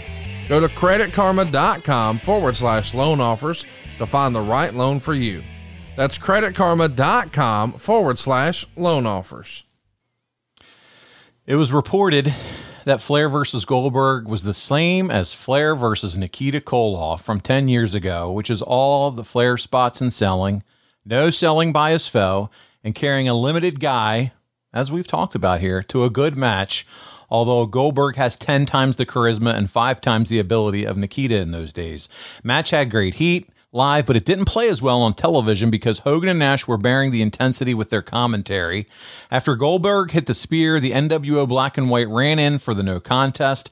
Flair and Goldberg were pounding on the job squad until Hogan and Nash came in with Steiner and Buff and overpowered the guys until the show went off the air. Our friend, whose name we should not mention, goes on to say that Flair versus Goldberg did a 4.64 final quarter, saving the show's average rating to a 4.4 rating. But with Hogan's babyface turn, it's speculated that Goldberg is no longer the top babyface, and there's a chance he's unhappy about this. Did Bill ever express anything like this to you, Eric? No. I think Bill was look, Bill got frustrated a lot going back to, you know, the fact that he was new in the business and didn't have, you know, a solid foundation of experience that he could rely upon. Uh, so there's a lot of things that frustrated Bill. Uh, Bill's also a perfectionist, you know, people that have not, at least my experience with him, I don't know what he's like in his personal life, you know, um, but I know when it came to business, he put a lot of pressure on himself. You know, we've seen that pressure that he put on himself manifest, you know, putting his fist through a limo window for real and almost severing an artery. That's Bill, not being mad at anybody else but him because of the frustration that he felt. Um, So yeah, was Bill frustrated at this point? Sure, he was. So were a lot of people. So was I, by the way. Um, but not not because he wasn't being featured and wasn't you know the star of the show. That's not true. Not true at all. Bill was a team player. He was just not sure how to be a team player sometimes, you know, or whose team decided to, to, to join. He was pulled in a lot of different directions, but he was never the kind of guy that, you know, uh, it, where it all had to be about him. That was not him. But I think that's very important. That's probably one of the most important things that you can say about Goldberg in this episode, Eric, is for those that may think that he wasn't a team player, you're saying, hey, that that's not at all the case. Bill was a guy that played well in the sandbox with others. Well, he, in many respects, he did. But again, there was that frustration and and and lack of experience and lack of a depth chart in terms of his skill set. Yeah. So he he was very frustrated, and you can look at that and see and watch that. You know, I say manifest or watch that become obvious, whatever you want to say, and assume that it's just because he's selfish and you know angry at everybody else until you realize that a lot of that frustration was himself. Mm. You know, and anyway. Yeah, there you go. Off on that kind of Dr. Oz tangent, but I like the Dr. Oz stuff. I think it's good because I think it shows too, it tells everyone at home who may have thought hey, he's just a selfish guy. No, he's just a guy that knew no. he was limited and but he was a team player and probably frustrated uh, for reasons outside of him just not being number one, having to have the world title all the time. That wasn't the case with Goldberg, no, and I think not, that's not, important. Not, not, not at all. So we move on to March of 1999. It's one of those infamous angles. It was Bret Hart. It was in Toronto. You and Conrad covered this, the Bret Hart episode, but we can't not talk about it today. Bret calls out Goldberg. Goldberg ends up spearing him. Bret has outsmarted him, has the body plate on. Bret gets up and says, Hey, Eric, I quit. How happy are you with this segment afterwards? It's when he gets himself knocked out, spearing him. And uh, was Bill, did Bill enjoy this? I don't think Bill enjoyed it. I don't think Bill felt it was believable at the time. I don't know how he feels about it now. You know, all of us, you know, who are 25 or 30 years older today than we were back then, have probably changed or evolved our positions on any number of things. But I don't think Bill, at that time at least, it's not like he hated it, but I don't think he was excited about it. You know, I, I just don't. I know Bret Bret was. It was Bret's idea. Hmm. Bret was very proud of it. Still is to this day. Um, it should be. It was. It was kind of a. It was a unique beat, you know, in a story. Um, something that nobody else had done before. So it was clever, creatively. But I don't think Bill got excited about it. I do want to ask you about this because your name is mentioned a few times throughout this. It was reported that Kevin Nash was mad about the angle or at least he was telling everyone who would listen. Nash had already gone to Hart last week and wanted to use all the heat on the internet about him burying Hart and turn it into an angle where he could become a heel booker. And that's what he was trying to be portrayed as anyway. And Hart fans were all over his website blaming Kevin Nash, supposedly, for Hart's lack of a push. Nevertheless, even though Nash told Hart he wanted to turn this into an angle, there must have been some heat at some level since Nash didn't want the Hart Goldberg angle to take place and was complaining that he was given control to be Booker and this angle was sprung on him and he didn't want it. And he was told by Bischoff they wouldn't interfere with him as they had with previous Bookers before the Panama Beach Nitro. And he basically let Dusty Rhodes put the show together. A lot of other power brokers got in Bischoff and others' ears about the angle potentially ruining Goldberg, particular being done in Toronto where Hart would get the face reaction. Bischoff wanted Hart to run down Canada and then the Canadian government in his interview before Goldberg came out, so Goldberg would be the face in the angle, but Hart refused. I'll stop there. Any any opinion or you know any thoughts on what is being reported there? I mean, that's fantasy writing. I don't even know how to comment uh, on any of it. You know, unless I, I don't, I don't even know. I don't want to speculate. It's a waste of energy. Um, this is just more bizarro reporting, if you want to call it that. It's not reporting. Um, I, I don't even know what to say to that. Let me let me ask go. you this: do, do you remember Goldberg having an issue selling so heavy for Bret at all? Do you recall that at all? No. Okay. Not at all. At this point, we're 90 days removed from Bill dropping the title. If you don't remember it, then then we move Oh, on and- because and, yeah, and that's I mean, I mean, uh, and this is what's always you know challenging with with responding to things that people have reported is when there's no real fact yeah, that you can you know point to and kind of analyze or discuss it's it makes it a challenge. And this is almost like it's like fantasy you know like fantasy reporting trying to make and, and, there, and i'm not saying there wasn't some kernels of truth in here like you know could is it plausible that kevin nash was frustrated because here's an angle that came out of nowhere and by the way bret is the one that pitched me that angle so the interference would have come from me which isn't really interference because I ran the fucking company. right. So, so, but you could argue that it's interference. You know, when when when I if I were to hand the keys to to the creative to Kevin and then circle back, you know, later and say, "Hey, Kev, what about this?" I could see how Kevin would consider that interfering, and and I could see why Kevin would actually be frustrated with that and complain about it. That's plausible, but the rest of it, you know, it's like taking one little grain of fact that's plausible and then blowing up an entire fantasy around it. I don't that's about the only way I can describe that those comments. Well, Eric, uh, Tank Abbott is now signed in 99. According to The Observer, the speculation is that he is groomed to be a big time opponent of Goldberg's. Do you remember if that was uh, part of the original plan for bringing Tank on or not necessarily? That was not a part of the original plan for bringing Tank on. Um, I'm not going to suggest that we didn't talk about a Tank Abbott, man. Keep in mind, Bill Goldberg was really into MMA.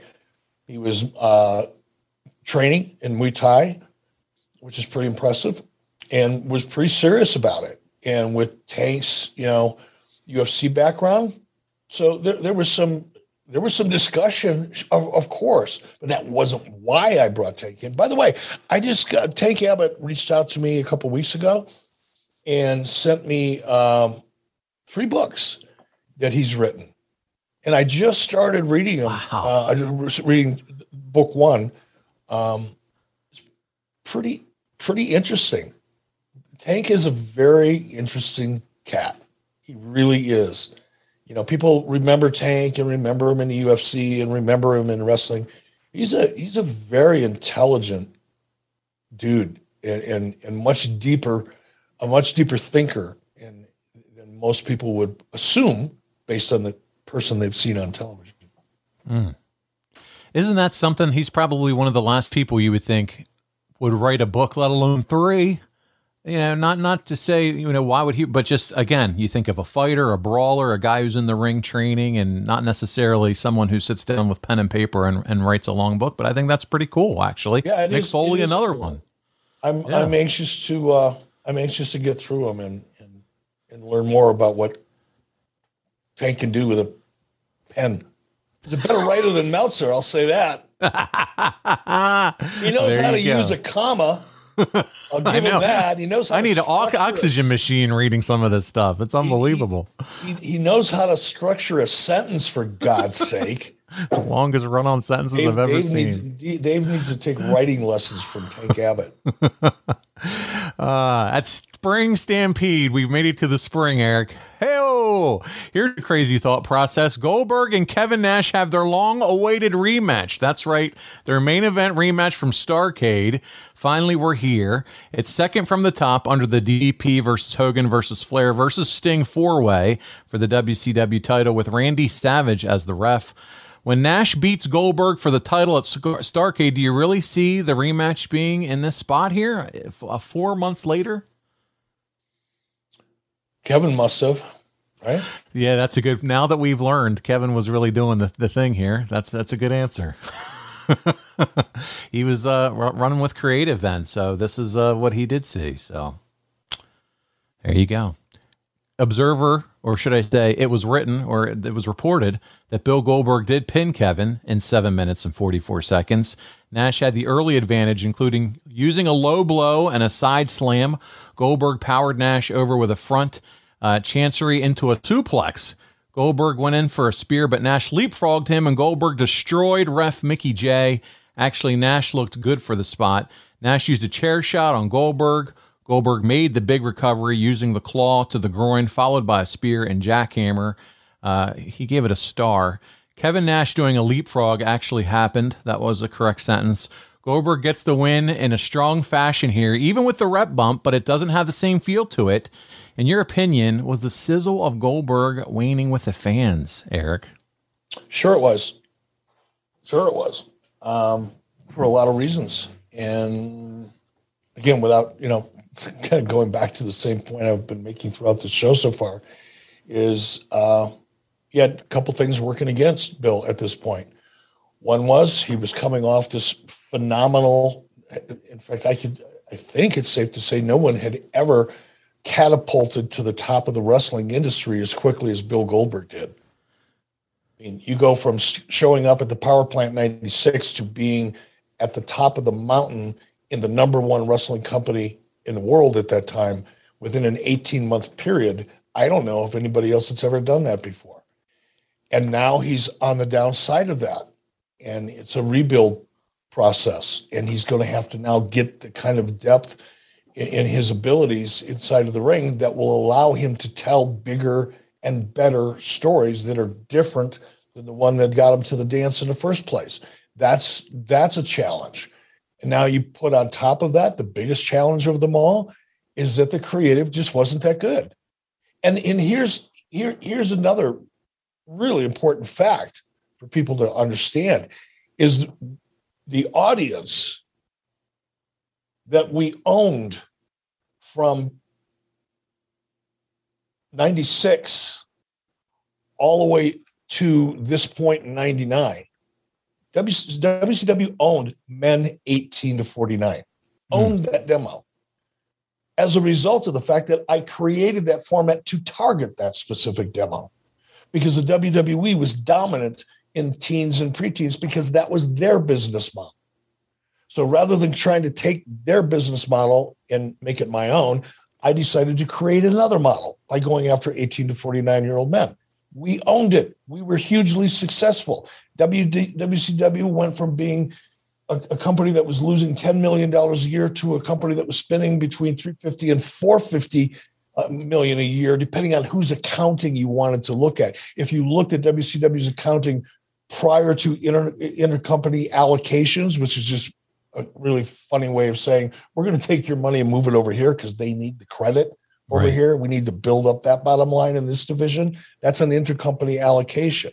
But if you even with the inter, intercompany allocations, we were a three hundred and fifty million dollar a year company doing about fifty million a year in profit. Again, depending on whose inter, eh, whose accounting you wanted to look at within Turner. All of that happened within an eighteen month period of time. You know what else happened? WWE went shit. We're getting our asses kicked we're going to abandon the, the, the teen and preteen business model that's been working for us since the beginning of our time here on national television. We're going to abandon that and we're going to go after the 18 to 49 year old demo that WCW has dominated for so long and what catapulted them into the number one position you know on television in, in the United States, hell, the world for that matter. Um, we're going to do what they do, only we're going to do it more. We're going to do it bigger. We're going to do it raunchier.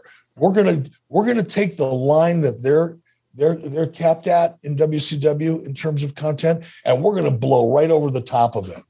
You know, we're going to like have Mae Young give birth to a fucking hand. We're going to walk women around inside of the ring in, in their underwear with a dog collar on and a leash.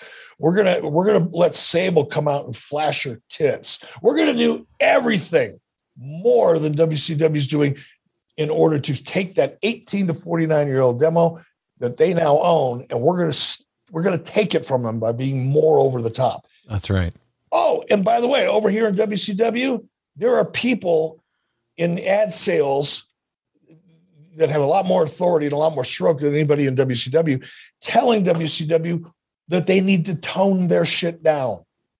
Standards and practices. Yeah. So all of this is going on in at, at this point in Bill's career. And that created a lot of frustration, right? And I mean, there was so much going on at that time that people who, you know, just sit around and write about what they watch on TV and the rumors that they make up or report uh, around it all, they had no idea. They just had no idea what was really going on behind the scenes. They had no way of really analyzing what was really going on because they weren't even close to it. They were just watching it on TV and reporting rumors and and and listening to you know employees disgruntled you know wrestlers or employees in some cases you know telling dave what whatever they knew dave wanted to hear anyway so they could watch see they could see it in print. I mean, mm. that's where a lot of that shit came from. Yeah.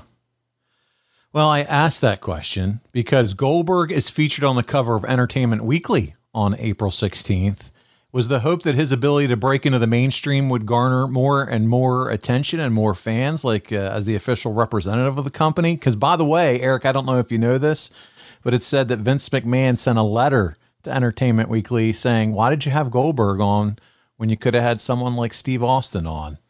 That's uh, pretty crazy if that's true or not. Um, I guess it could be true with regard to Vince sending a letter your question, you know, was there a hope that having Bill Goldberg, yeah, him garner more mainstream attention? Was that the hope? Yeah, mainstream attention. Well, yeah, that's why we did it. that's kind of why you do that shit, right? Of course, we hope that. Why? Yeah. Wait, let me just. Was that was that a?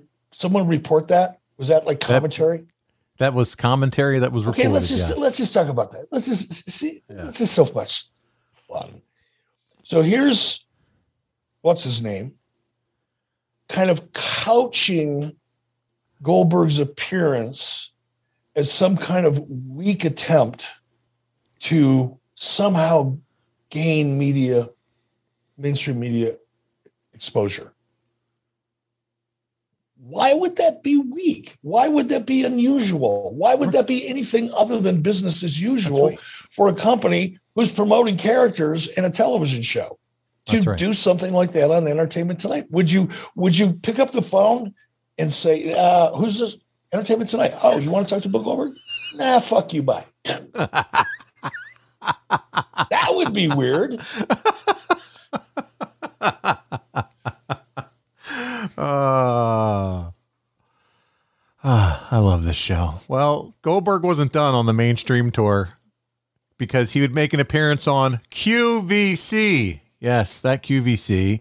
And what and he was asked about what he was going to be doing in the future, he said, "Well, he really doesn't know because they don't tell him anything. And when asked about why, Nash shaved him and said, "What? What? Why it's never referred to?" He said they often change things by Thursday for Monday.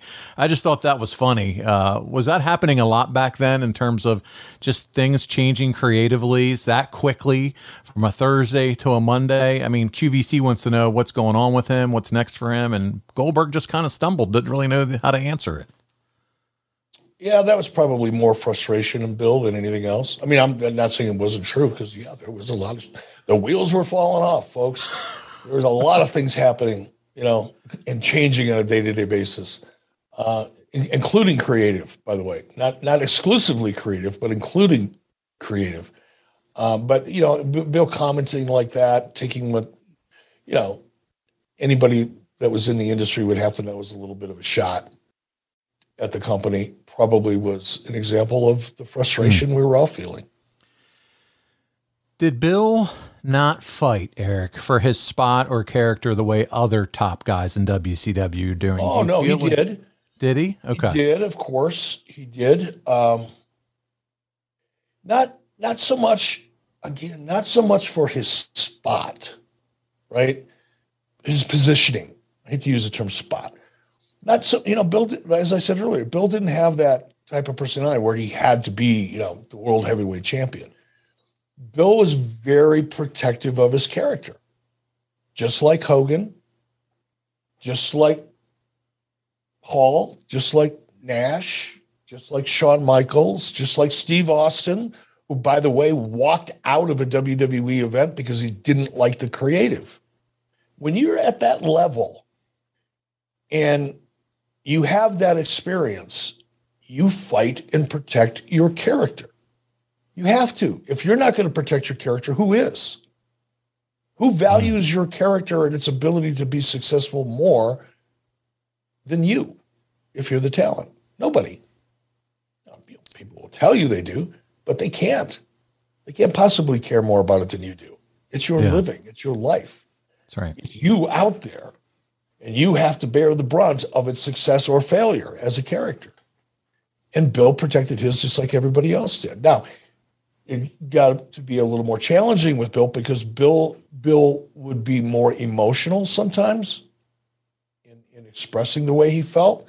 And part of that was because he didn't really have the experience to sit down and have an in-depth conversation about why he felt something was wrong.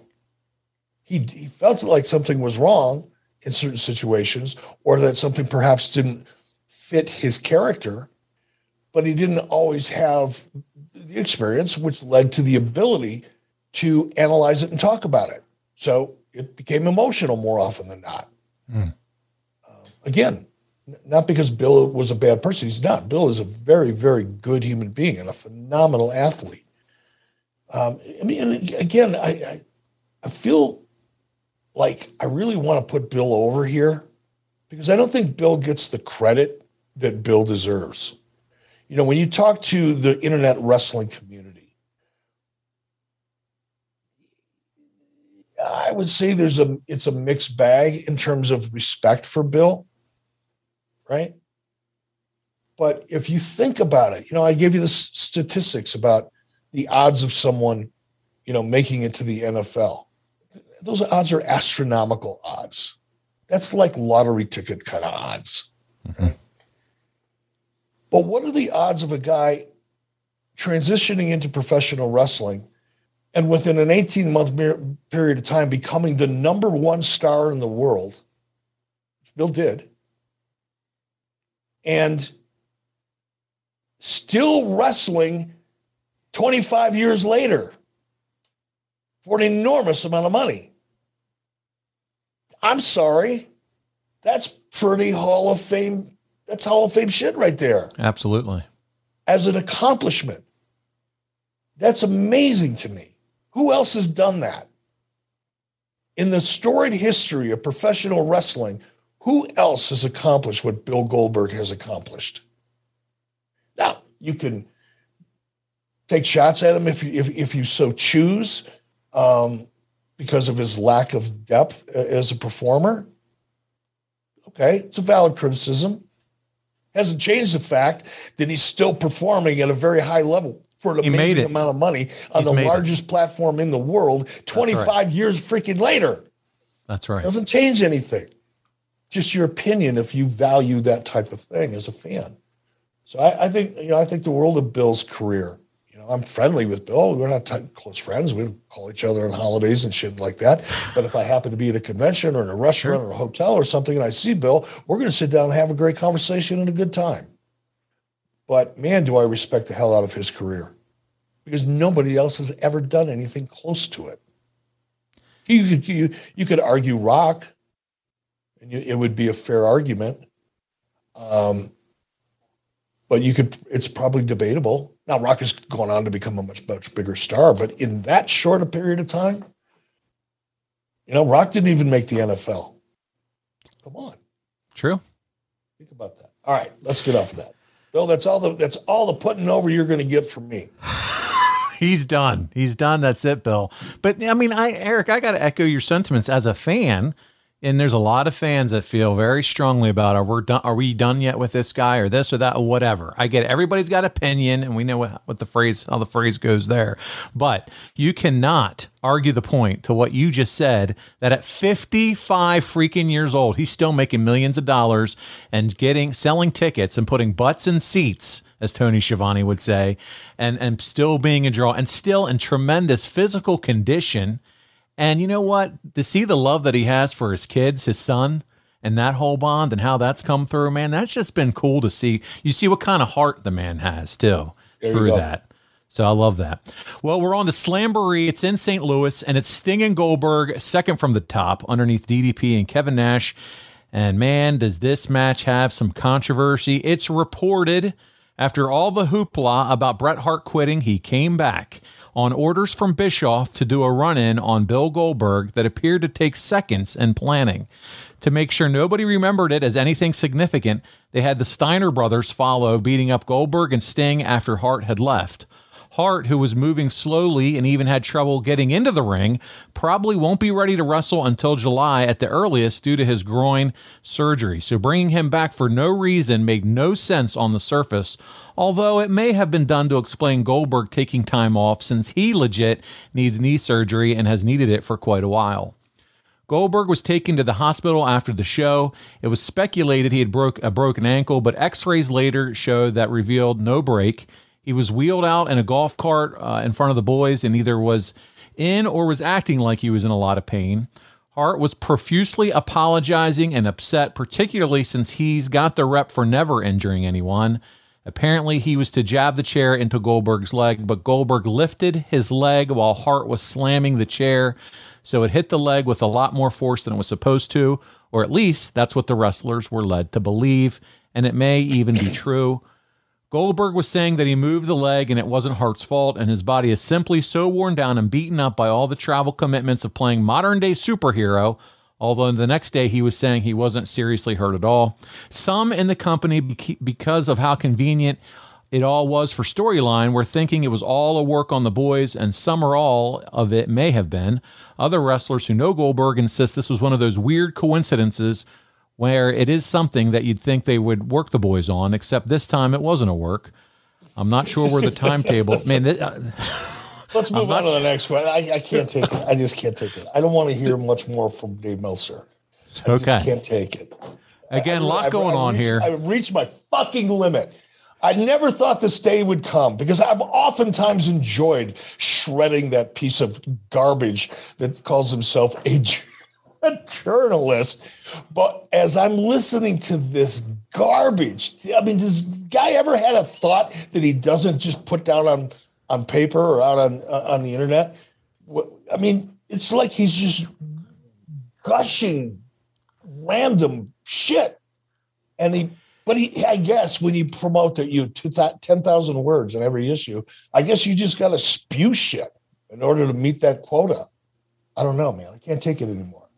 I yeah. can't. I can't follow it. I can't. You're reading shit to me, and I get about. I'm, I'm like, okay, I want to respond to this. I'm, I'm gonna. Hopefully, there's something here I can grab a hold of. And it's just a, and maybe it's an idea. Well, some of the people that know Bill, well, they're not really sure because it could be a work, and I can see why it's a work because sometimes guys work other people backstage. Blah, blah, blah, blah, fucking blah. Dave, just take a basic creative writing class. Just learn how to write a fucking sentence.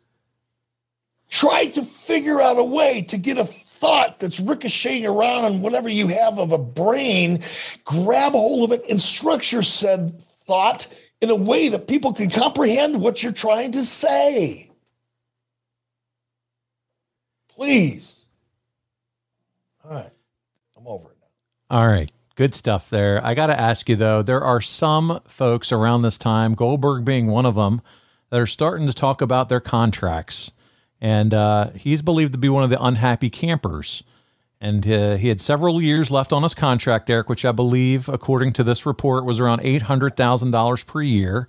He attempted to renegotiate it upwards since he's the biggest, he feels he's the biggest current media star, but it's far below the likes of Hogan, Hart, Nash, Hall, Savage, Sting, others.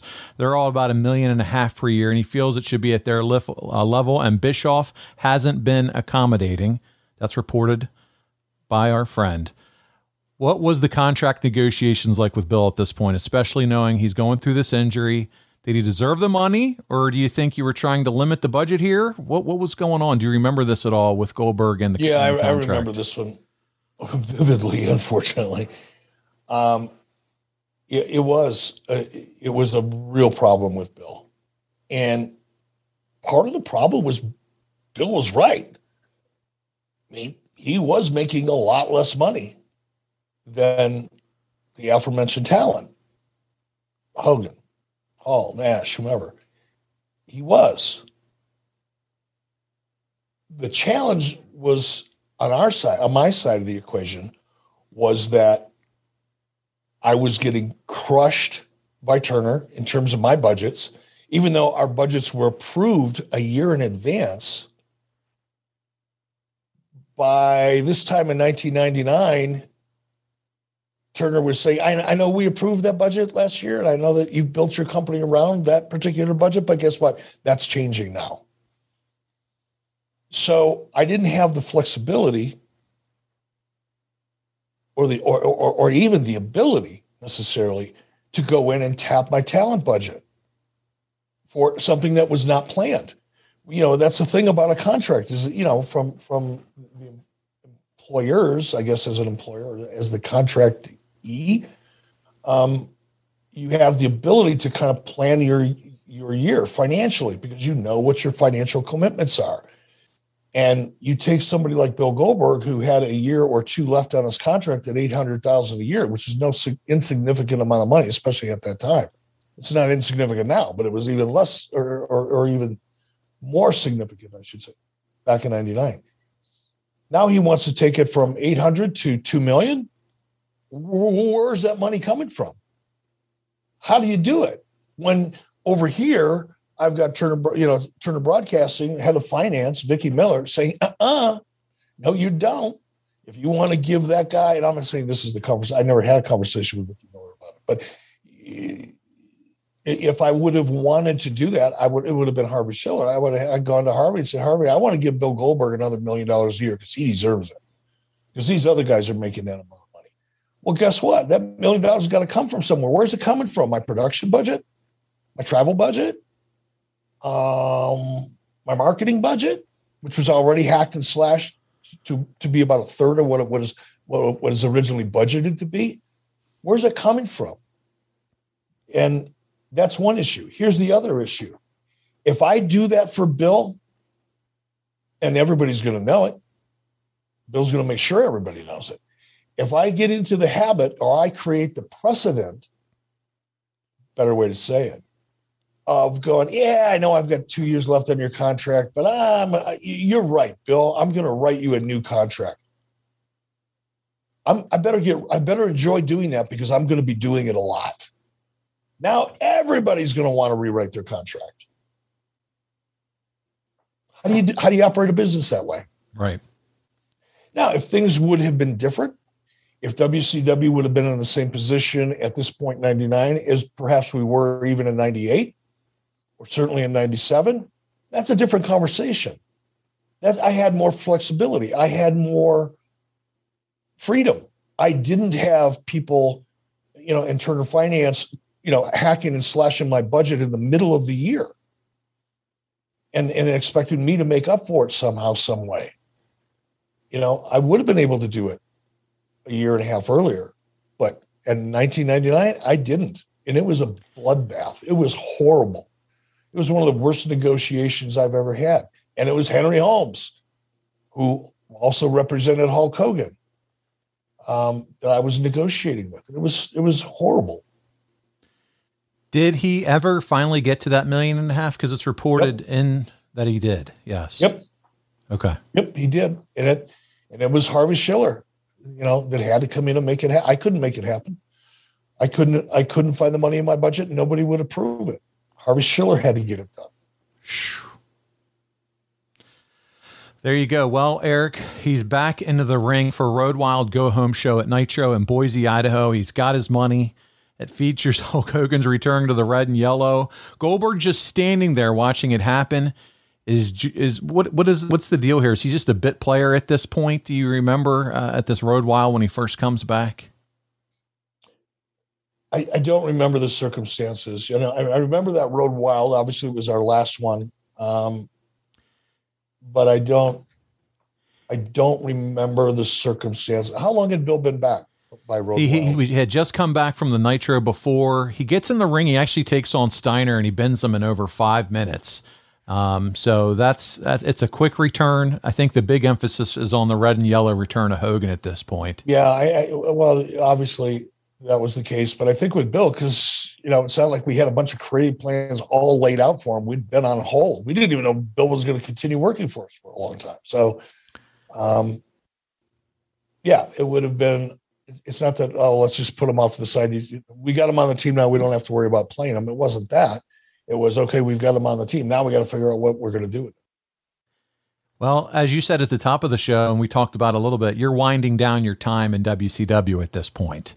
Uh, do you remember if there were any long term plans now that he's got the new contract as far as what to do next with Goldberg? Any thought of putting the title back on him, or had that ship sailed? No, I think no. There was certainly a plan. Uh, was in, in, particularly in light of the fact that you know he got. I don't know what his new contract. I think he ended up with about two million, didn't he? Yeah, it was right. It was a one point five, or if not a little bit higher, closer to that two million range. Yeah. Um, so at that point, guarantee that there was a we were we were thinking about how, okay now how do we how do we justify this? You know, it wouldn't have been a situation uh, where we would have okay, let's give him another million dollars over and above what he's making already, even though we don't have to. Let's go ahead and do that and then not use him. So I think there was a lot of discussion. Um, early stages of okay, how do we how do we reposition Bill? That was always there was a challenge. Again, there, there were a lot of challenges with it. You know, not the least of which is how do we kind of recapture the magic that we created initially with Bill, but do it in a different way.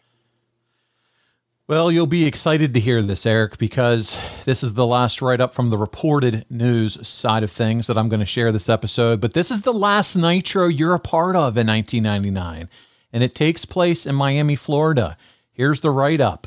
It says in a cage match, Hogan and Sting and Goldberg beat Sid and Page and Steiner in four minutes and 24 seconds. Late in the week, they decided to make this a War Games match since they traditionally do War Games on the September pay per views, but they weren't going to do that this year. Unfortunately, they had already sold tickets for a normal as opposed to a two ring setup, and these kind of changes just can't be made last minute. Here's uh, some commentary. Someday this company will get someone in charge who can plan things out in advance, and they may turn it around. Goldberg came, I can't make it up. Goldberg came out to his old music and got a huge reaction. First, Bigelow and Kanyon jumped Goldberg, so Hogan was getting triple teamed. Then they threw an injured Goldberg into the cage, but he recovered instantly. The heels took advantage of, of it until Sting came out. Luger tried to stop him. Hogan legdropped Page for the pin. Luger yelled at Sting after the match and punched him. Sting started punching back as the show goes off the air. How any of this builds any heat for a Hogan versus Sting match on a pay per view in six days is beyond me. That's a heavy knock on you there, Eric. Was this all just last minute hotshot booking that sometimes would work and sometimes wouldn't? Oh, I don't know that hotshot booking really does work. You know what I mean? I mean, you you you you get a reaction, but that's all you'll get. So I, I, I don't I don't think hotshot booking ever works really because it's it's just temporary. There's no there's no build, there's no drive, there's no arc, there's no big payoff. It's just getting a reaction from the crowd, and that might have been what this was for. You know, we're still producing television here. First and foremost, we're producing a good television show television was a priority over pay per views. Yes, Dave, a television company actually put a priority on the television product over the pay per view product, even though the pay per view obviously was a very important line item. It's still a television company, number one. And I think there was probably, I, I, I, I I'll accept that there was um, a desire to do the best we could do in creating a reaction for television as opposed to a build for a pay per view, given the circumstances that WCW was in at that point, working for a television company that puts a priority on television and pretty weak creative. Eric, I got to ask you a couple questions here as we close down this this week's show on Goldberg 99. Do you remember any conversations with Bill shortly before you're reassigned? You mean fired? Um, was trying to be nice. Oh, I don't mind. I don't mind. Um, no, you know, Bill, the, the, the negotiation put a pretty good strain on our relationship. It, it never was the same. You know, Bill and I get along really great when we first started and had a lot of fun together. And we, again, we are still friends. But at this particular point, it was a very raw relationship. There were still there were still exposed nerves due to the the surgery that you know we did on ourselves and each other to kind of get through that process. I mean, so at this point, no, I, I, I wasn't having friendly one-on-one types of conversations with just about anybody uh, at this point. I mean, I was this was probably the most miserable at this point. I was the most miserable I've ever been in my entire life, Hmm. and still to this day, um, nothing has come close to the way I felt and the way I was living um, as a result at this particular point. So, other than my wife and my kids, there was not a lot of happy talk happening with anybody. Do you think taking the title off Bill Goldberg at Starcade 1998 set forward a chain of events that led you to leaving WCW, or did that have nothing to do with it in your mind? Absolutely nothing to do with it. Absolutely nothing to do with it. I, I, I can't articulate that any more clearly. There's just no connection at all between the two. If there was one thing you could change, and I think maybe you talked about this in terms of his character, what would you change looking back at 1999 on Bill for Bill Goldberg? I mean, I think Bill should have been handled much more carefully. I, I, I think much more care should have gone in. Not that taking the belt off Bill in '98, I wouldn't change that. I would have possibly changed how, how we did it, so that we would have something to fall back on storyline wise with Bill later on to build up to. And that didn't happen.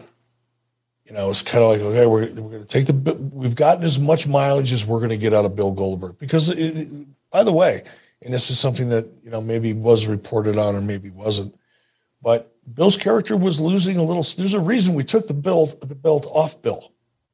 It wasn't because we were making money hand over fist with him and he was continuing to grow the audience which is really important when you work for a television company. Growing your audience is kind of like what television networks expect you to do, right? And we were we were running on a runway with Bill in '98. That's why. Do you, does anybody think if we'd have been making money hand over fist and we would have been continuing to beat WWE in the ratings the way we had for the previous couple years, year and a half, whatever it was, do you think we just took the belt off Bill because, well, I don't know. What are you doing today? I think I'm going to take the belt off Bill. That, that's That feel, feels like the right thing to do right now. yeah, I I know Yeah. that's what you know Dave Meltzer probably thinks, but this, we were losing steam on Bill in '98. It was time for a change. It was necessary to make a change, but I do think we could have done a much better job, uh, particularly in light of his lack of comfort, based on his lack of experience. That should have been contemplated much more carefully. There you go. Eric, let's go to the fan questions. We have three of them, and then we'll close the show down. Frank Conan says, Where was the Goldberg and Bret Hart feud going to go before Goldberg got hurt and Bret took time off after Owen's death?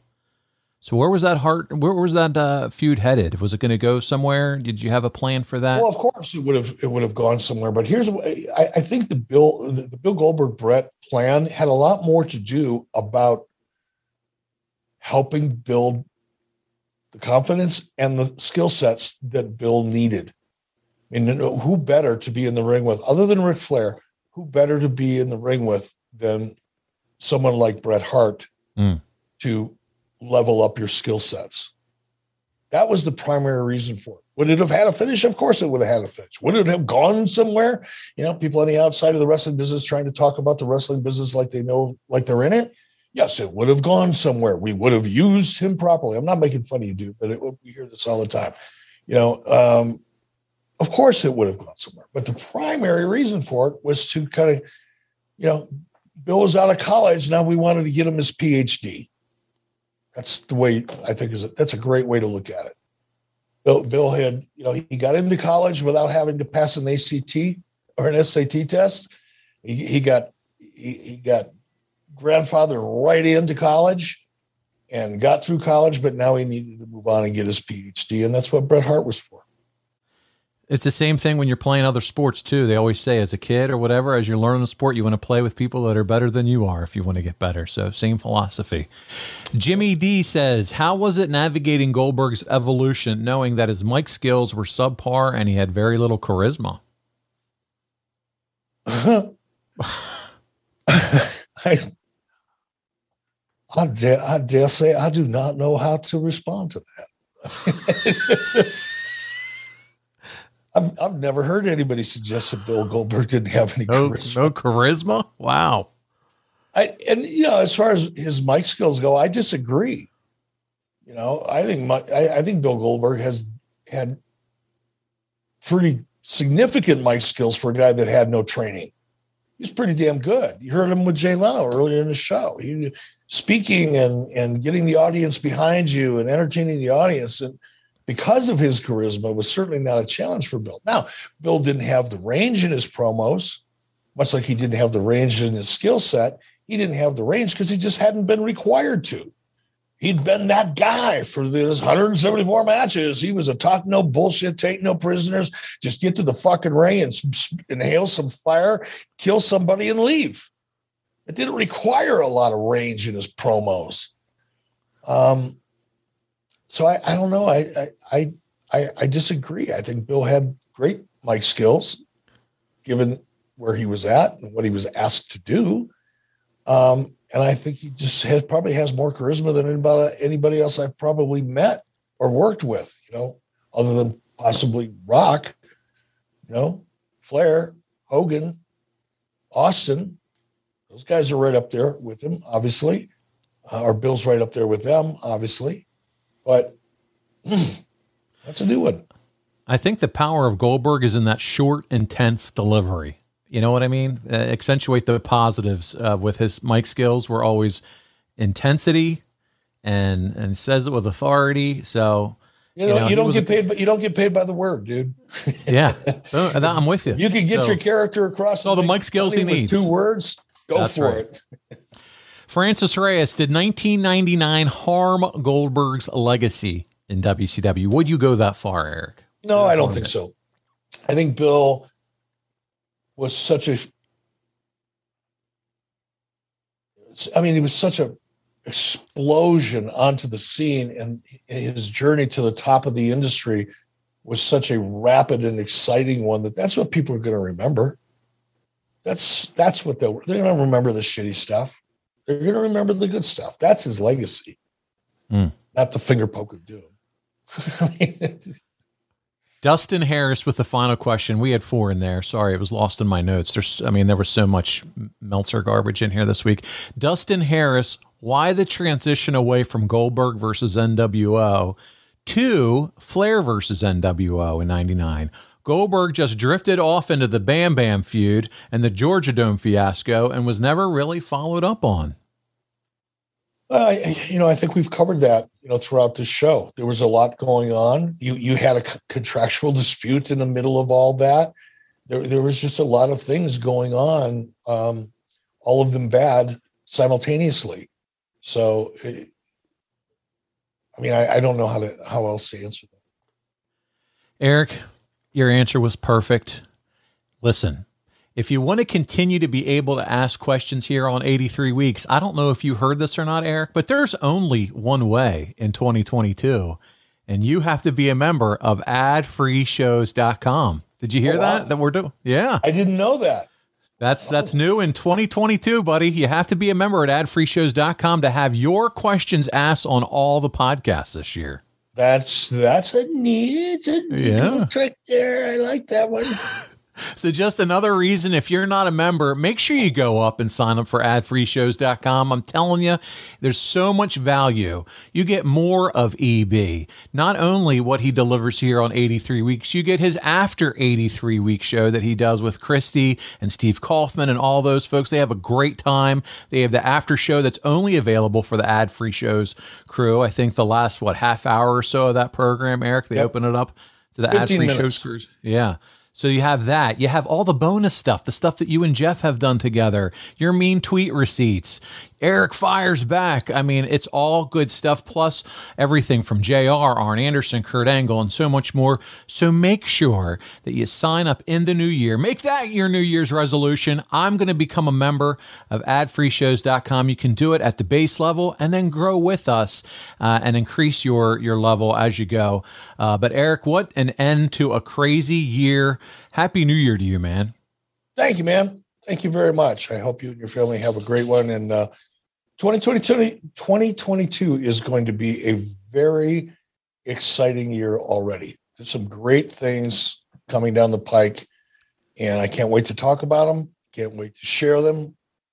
Can't wait for people to be able to participate in them. So ah. thank you all very, very much. I hope everybody has a really happy new year and, and a healthy 2022. Paulie, thank you so much for stepping in and picking up when uh, Conrad's got to be out of town. I always love doing the show with you um, very, very, very grateful. Thank you. Ah, thank you very. It's a privilege for me to be able to do this. I appreciate it. Check out Eric and Jeff live.com. Make sure you get your tickets for that big party in St. Louis. You don't want to miss that. Be a VIP and uh, get your pictures with them and all your stuff signed. Uh, guys, that's going to do it for this year. We'll be back in 2022 kicking more ass than ever, shutting up and wrestling right here on 83 Weeks with Eric Bischoff. I hate Steven Singer. With all the shipping delays and fulfillment issues expected for holidays, Christmas shopping has come earlier than ever. Luckily, Steven is giving every other jeweler out there another reason to hate him. Steven Singer Jewelers has the number one gift this holiday diamond stud earrings. And Steven is fully stocked with the most beautiful, best value, real diamond studs anywhere. Choose a great pair of Anita diamond stud earrings for under $270. Sound familiar? Well, that's because it's the same price last year. He's not jacking up prices like everyone else, just the perfect price every single day. No sales, no discounts, no BS. Steven's real diamond studs are flawless to the eye, near colorless, and come with his famous full value lifetime trade in guarantee.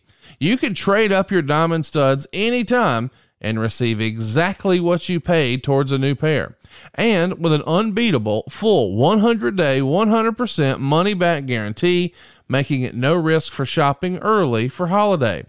Go now to IHateStevenSinger.com, always with fast and free shipping. Steven Singer Jewelers, one place, one price. That's IHateStevenSinger.com. John brings his skewed sense of humor. Jeff brings tips to cut strokes off your next round. Together, it's those weekend golf guys. They'll pay a lot of money to PXG and Titleist and Callaway and on and on and on, right? How many yards do you think you're going to pick up with that extra driver? I think I can get an extra 5 to 10. What if I give you 15 to 20? you pay me more. Jeff Smith right? teaches on the sliding scale. those weekend golf guys, the podcast, part of the Believe Network. Just search B L E A V on YouTube or wherever you listen.